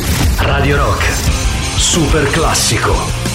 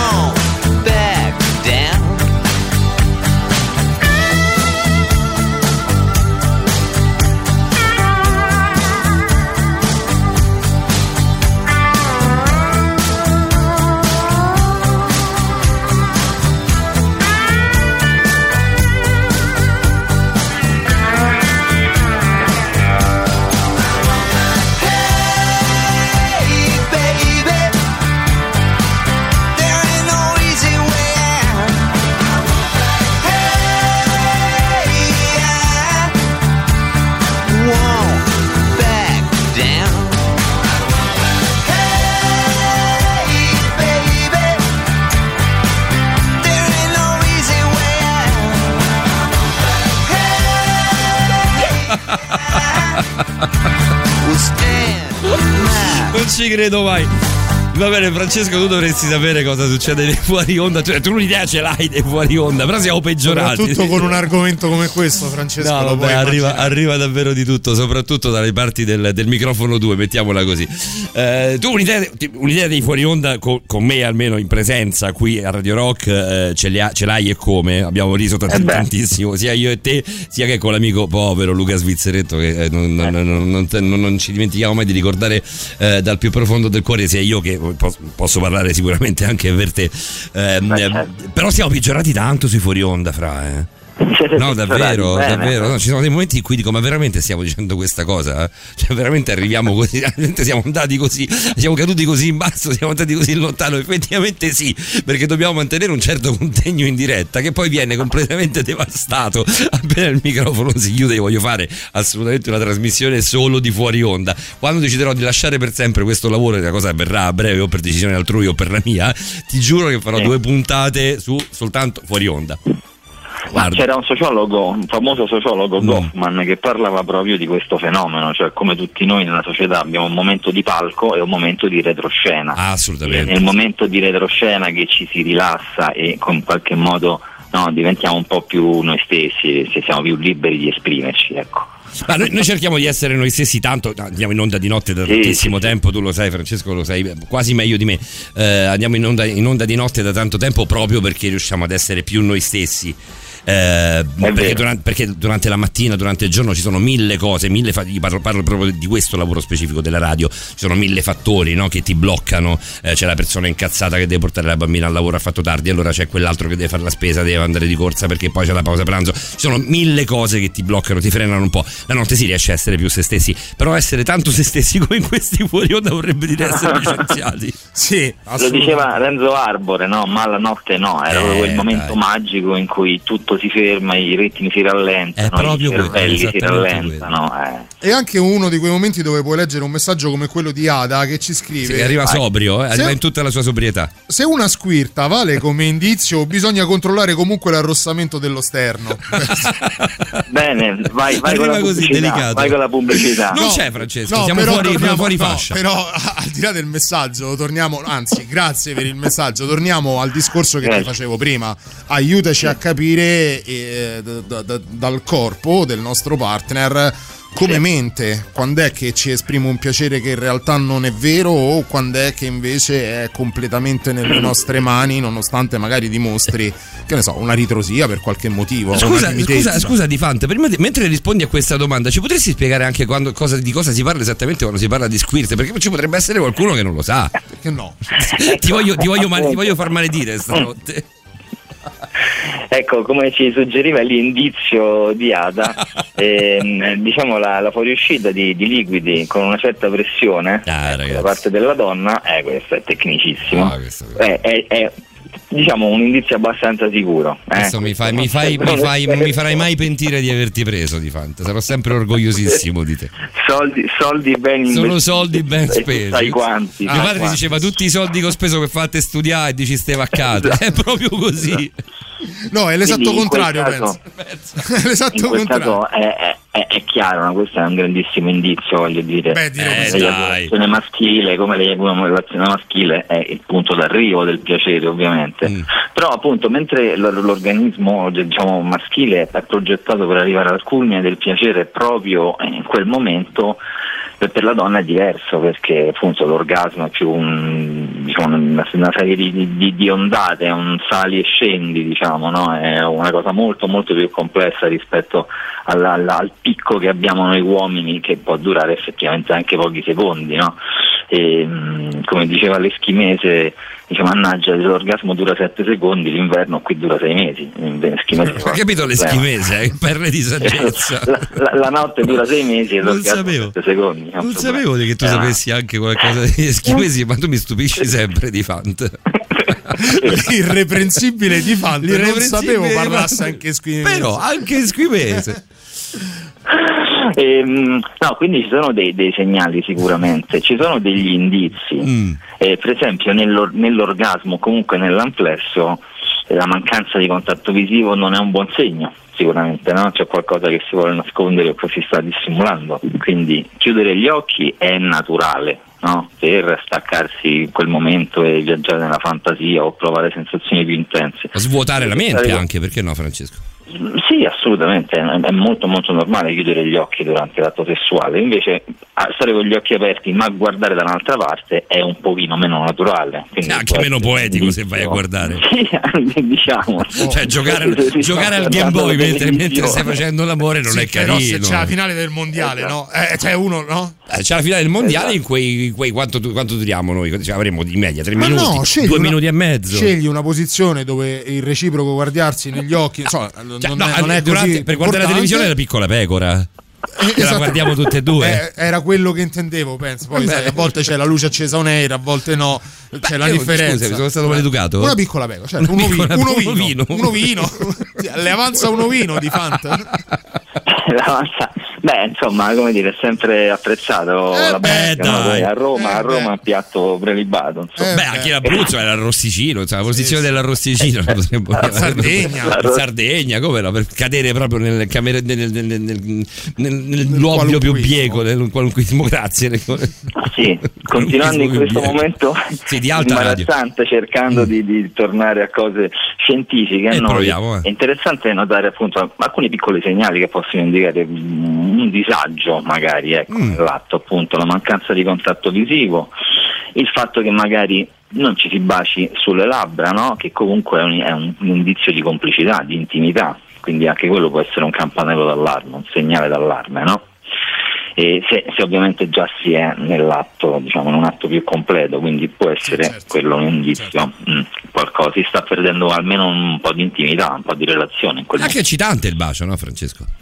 Beh, certo, fa parte comunque di tutta una, una stimolazione che si ha con il proprio corpo, ogni va- vale davvero da- da- dalla punta dei piedi alla cima della testa. Vale, Più per lui o vale più per tutto. lei, secondo te, Fra? Il bacio? Sì, ne- nell'ambito dell'amplesso proprio io parlo, eh, proprio nel mentre del rapporto sessuale. È più importante per, per l'orgasmo, per l'eccitazione eh, di, di lei o di lui? Ma questo non te lo saprei dire da un punto di vista diciamo scientifico, credo che valga, mm, che valga per entrambi eh, la cosa. Però se torniamo appunto al, al gioco per cui la donna usa di più gli altri sensi rispetto alla vista, allora dovrebbe giustamente essere più stimolante per la Beh, donna. però il senso, il tatto, la- l'aspetto tattile è molto stimolante anche per l'uomo, eh. Sì, però anche lì la donna più mm, ha sviluppato di più anche in quel, quel- quel senso legato al piacere.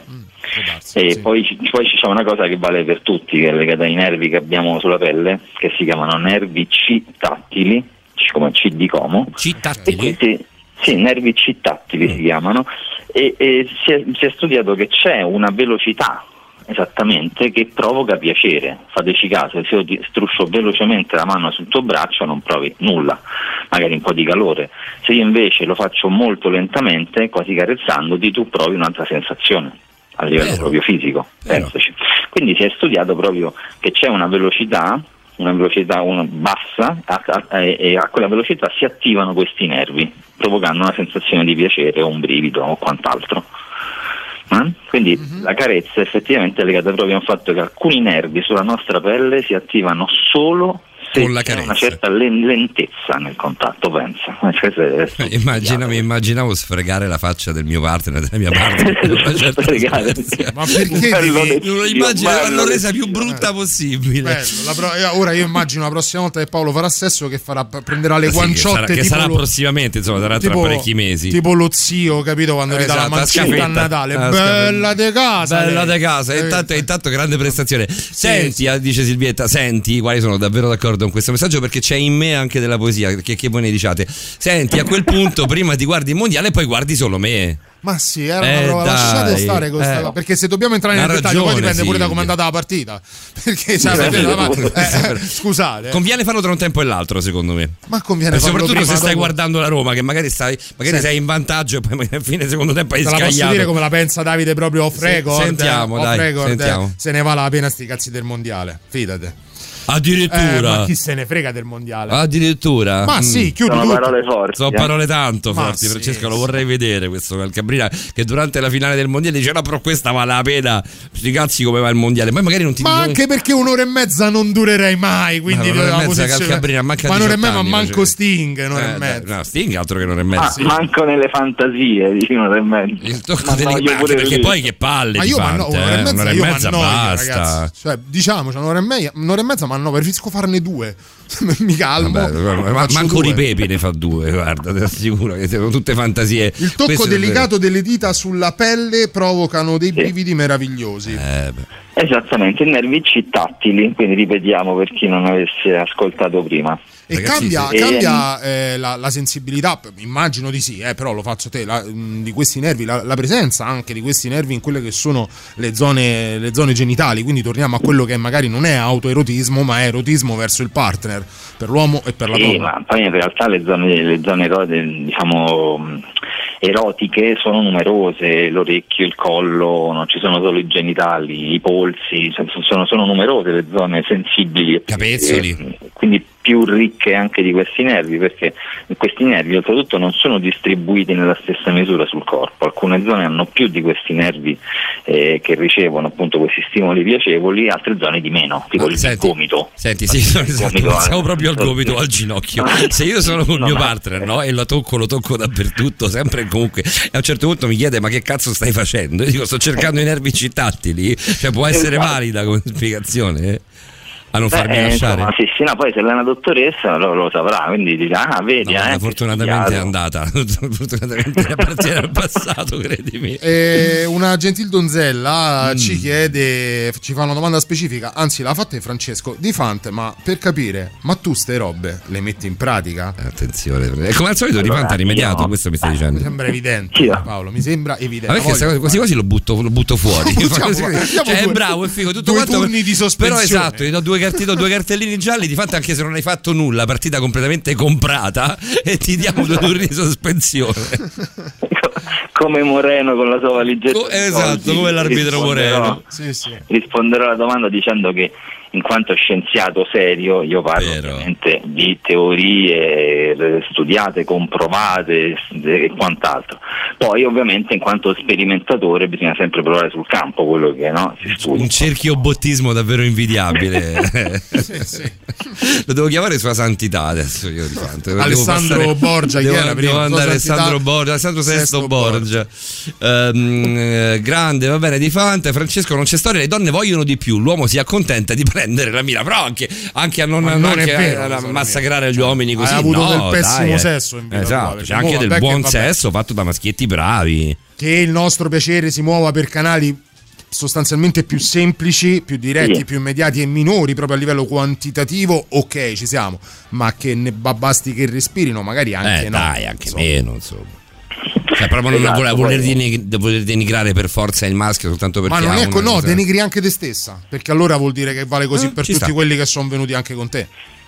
Ah, proprio a fargli male, capito? Eh, no, ma è Diceva- così, cioè, non è- Diceva anche Rosa Maria prima che è è un gioco molto mentale l'eccitazione, questo vale anche per l'uomo, attenzione, perché non è solo la donna che deve in qualche modo essere stimolata, portata in una, sorta di fantasia, Eh, anche l'uomo ha bisogno di un'attivazione che parta dalla mente, perché a livello proprio fisiologico l'erezione eh, parte da, da- da- da stimoli nervosi, quindi Eh, questi sì. stimoli nervosi si accennano se, se la mente lavora, è molto semplice. È un po' il discorso che facevamo prima quando abbiamo edulcorato il, il famoso detto partenopeo, no? Sì, Eh, l'amore non vuole pensieri. L'amore non vuol pensieri, ripulendo. Anche quello è verissimo, è verissimo. È sacrosanto, Voi non di fatto. Quanto, quanto un, un periodo di stress, come prima giustamente Patrick diceva, no, il Covid ha portato stress, ansia nelle coppie. Beh, anche, anche la, la difficoltà economica, no? È una difficoltà oggettiva per tanti. Sì, sì, sì, sì, assolutamente. Covid, cioè, un periodo più stressante con un problema impellente quale l'economia, il lavoro, la sicurezza o quant'altro, eh, sono La cosa, la cosa ti- ti fastidiosa è che, è che adesso ti porti a letto sia il Covid che magari anche la- la- il periodo difficilmente ehm, superabile dal punto di vista economico.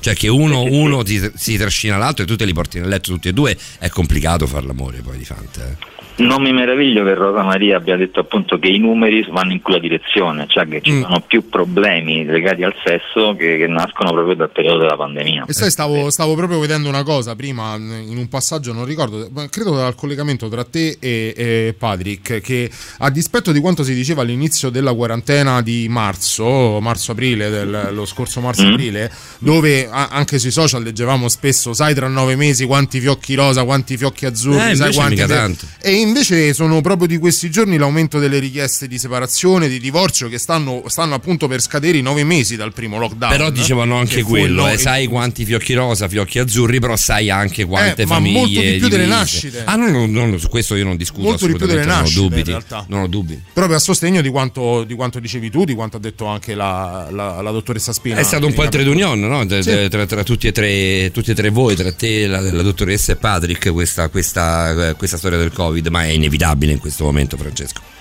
Sì, sì, e l'impatto sulle coppie va, va proprio a ricalcare un concetto che è quello che l'uomo è, è anche un animale sociale, ma non è solo, un animale sociale, cioè noi abbiamo bisogno anche di momenti di privacy, di stare separati dal nostro partner o dai nostri amici o dai nostri parenti, cioè abbiamo bisogno di momenti in cui stare con gli altri momenti in cui stare per conto nostro e col Covid ovviamente purtroppo non è stato possibile alternare questi momenti. No? A meno che di fatto tu non abbia. A meno che tu non abbia un cane da portare a spasso. No, io sono scappato di casa, lo dico, lo dico proprio. Io mi prendevo proprio delle pause, uscivo di casa. Il problema Ci è che vuole- poi tutte, vuole, le, tutte le volte che uscivo di casa mi squillava il telefono Paolo Dicenzo e quindi iniziava la mia. Io ho È fatto la vero, quarantena. È tanto vero. Io ho fatto la mia quarantena con Paolo e la mia compagna. Va bene, ma io avevo Proprio- paura di morire di Fant.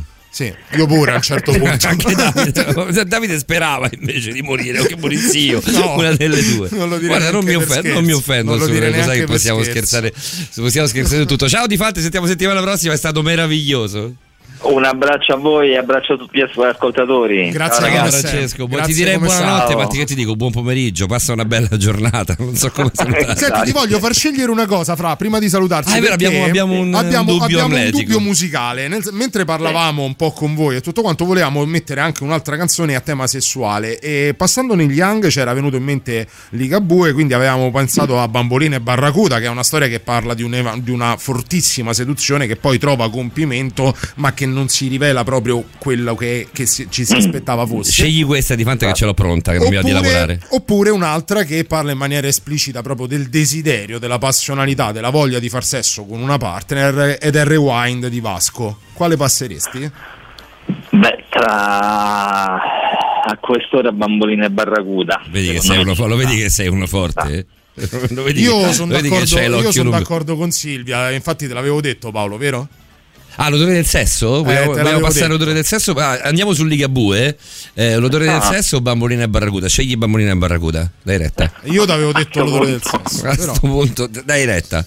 Dai retta, di fatto lo sai quanto non mi va di lavorare Scegliamo, questo. scegliamo bambolina e barracuda Bene per accontentare il buon Paolo. Che, che, che- che io so che passa sempre i brani che sceglie Davide. Quindi una È volta faglielo scegliere anche a Paolo, Davide. Sei una merda di Fant, di Fant, c'è da rivedere qualcosina, ci sentiamo in separata C'è, sede. c'è io da fare briefing qua di Non Fant. me ne hai data vinta una questa sera, Francesco. Sì, Ciao sì. Francesco. Ciao, Fra, grazie. Ci sentiamo abbraccio a voi. prossima. Ciao Francesco. Ciao. Paolo, ciao, Davide. Ciao, ciao. Vabbè, io comunque con, con Di Fante non ce Io la con posso tutti, fare. te lo posso dire, Con sono tutti, veramente però- contento. Eh, lo so, però Di Fante ce l'ho proprio nel cuore. Io sono veramente più passa il tempo, più sono contento della squadra che abbiamo, che abbiamo formato. Sai? Pensa, appena Davvero. formata, credo che. credo Vabbè, che- quello, quello lo vedremo, non è- non- quello non sta a noi. Per quanto compete noi, per quanto compete il Staremo nostro impegno, non posso che essere contento. Guarda, arriva anche un siete fantastici, così e spiccio. quindi vedi che non e è non è mia mamma perché non lo può fare in questo No, momento. manca non la nella mia perché condizione. ci pensa proprio, guarda. Tua madre non ci caga, mia madre non ci Pur può cagare. Scusa. Bene, Eh, signori, è stato bello. Rifacciamo facciamo il solito recap della settimana. Partiamo questa volta da stregati dalla rete. Andiamo in avanti. Il perché- prossimo appuntamento, la notte che divide il mercoledì dal giovedì, è sempre l'ora di stregare dalla rete. Da mezzanotte alle due, io, Simone Maurovic, tutta l'Allegra Banda, Federico Rossi, Emanuele Tocci, Laura Aurizzi, Roberta Rock vi terranno compagnia col Circo Folle di Radio Rock. Dopodiché, subito dopo l'appuntamento. Ma non ti con- allargare col circo folle di stregati. Ah, il Circo Folle è proprio la definizione di Radio Rock. Mm. Ah, così va bene, io non, ne so niente, lo sai Così. faccio Poi di altro, follia quello. ce n'è tanta, c'è in tutti i giorni, ma il Circo Folle del mercoledì notte da mezzanotte alle due su Radio Rock è solo quello. Io a quell'ora, a quell'ora mi faccio le canne. Eh, beh, ma anche alle altre. Anche, anche, anche altri orari fondamentalmente. Te l'ha proprio prescritto il cardiologo. Tutto legale, eh? Te l'ha scritto il cardiologo. Il dottore mi ha detto Paolo Dicenzo smetti di non farti le canne, cioè Sì, devi sì, cominciare a farti le canne. Io ho detto va bene, dottore, se proprio devo. Puoi non fare nulla tranne Esatto, puoi che non le fare canne. niente tutto il giorno, però mi raccomando fuma, fuma, fuma. E infatti tu hai fatto causa perché detto "È ciò che ho sempre fatto nella vita, non vedo perché sto qui da lei. Però anche a volermi meno male di così, che Eh, poi alla te la fine cerchi. È un pochino me la cerco. Va bene, signori, è stato davvero sabato, bello. sabato, dalle 9 sabato. a mezzanotte l'appuntamento in solitaria con Simone Maurovic Beato subito, subito dopo Simone Maurovic con noi due Paolo Dicenzo, Davide Calcabrina per Speakers Corner e poi domenica nuovamente un'altra puntata questa volta si Eh, distende crimine, la eh. striscia gialla perché si rientra Perché arriva la polizia municipale. Perché eh, si se rientra- Si bloccano. perché si rientra nella zona del crimine. È l'ora della criminologia con Liliana Montereale, Fabiano Onori e ovviamente Patrick Von Broek e Francesco Di Fatto. Questo ovviamente è tutto il beneficio del dubbio e vediamo quello che, quello Beh, che succederà. Covid permettendo. Covid permettendo, perché abbiamo capito un po' che se c'è di nuovo il lockdown noi siamo i primi a Se tagliare. c'è il lockdown pesante, Beh, chi verrà essere- segato saremo ovviamente noi Sì, perché un po' sarà colpa nostra. Va bene, questa però è tutta altra storia. Ci lasciamo con l'odore del sesso, neanche per, neanche per sbaglio. Ci lasciamo con Babbolina e Barracuda. Ah, è un pezzo che pensavo. io adoro. Beh, no, mica fino a sto punto. Ah, perché l'ha chiesto Silvietta? eh? No, te io l'avevo sono un po'- chiesto io, Io sono un po' broccolone con Silvietta, dici, ma non è vero. No, tu sei broccolone con tutte. Ma questa è una vaccata, dai. È stato bello, domenica, sabato prossimo. Ciao. Ciao, belli, ciao. La camera ha poca luce e poi è molto più stretta di come da giù immaginavo. Ho pensato molto a lei qua dentro, l'immaginavo sempre sola, chissà con che diritto poi. Mettiti a sedere, cosa vuoi da bere, quello che hai purché sia forte. Torno tra un momento, cerco un argomento, recitare la mia parte. Già, perché c'è sempre una parte da recitare. Si farebbe molto prima se lei tornasse vestita soltanto del bicchiere. Poi tornate così bella, bella, bella, bella, bella. Non era accappatoio ed è proprio quella, quella, quella, quella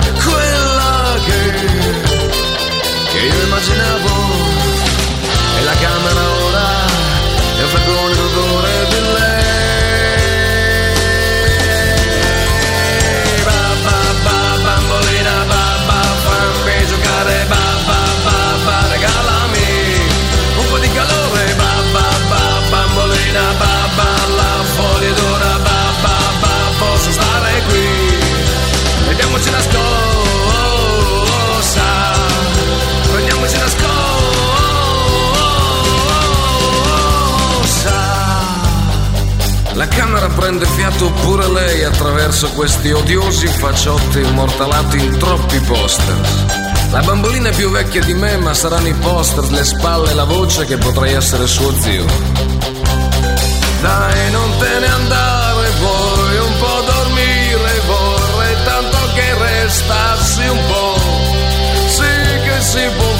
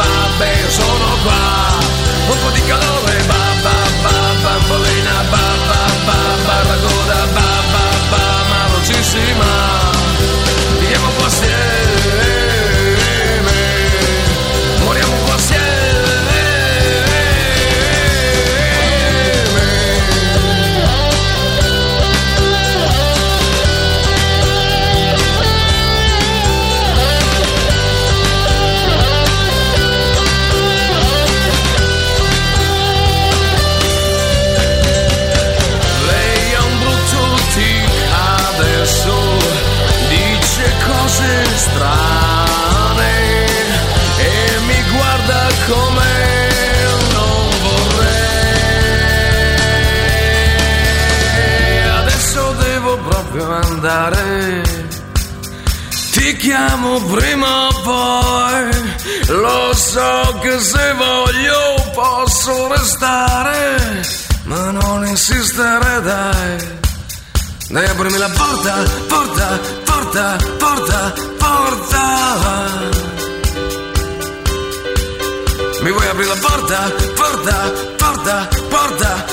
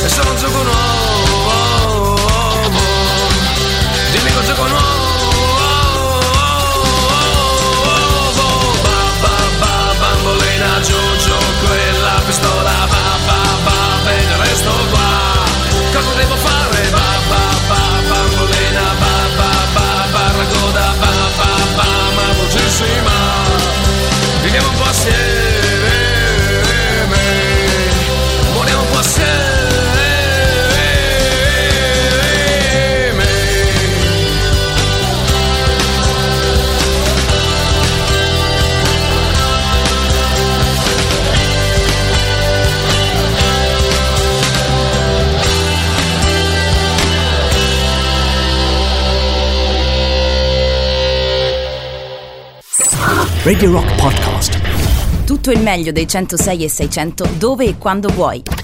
Radio Rock c'è e si sente. Anche in podcast.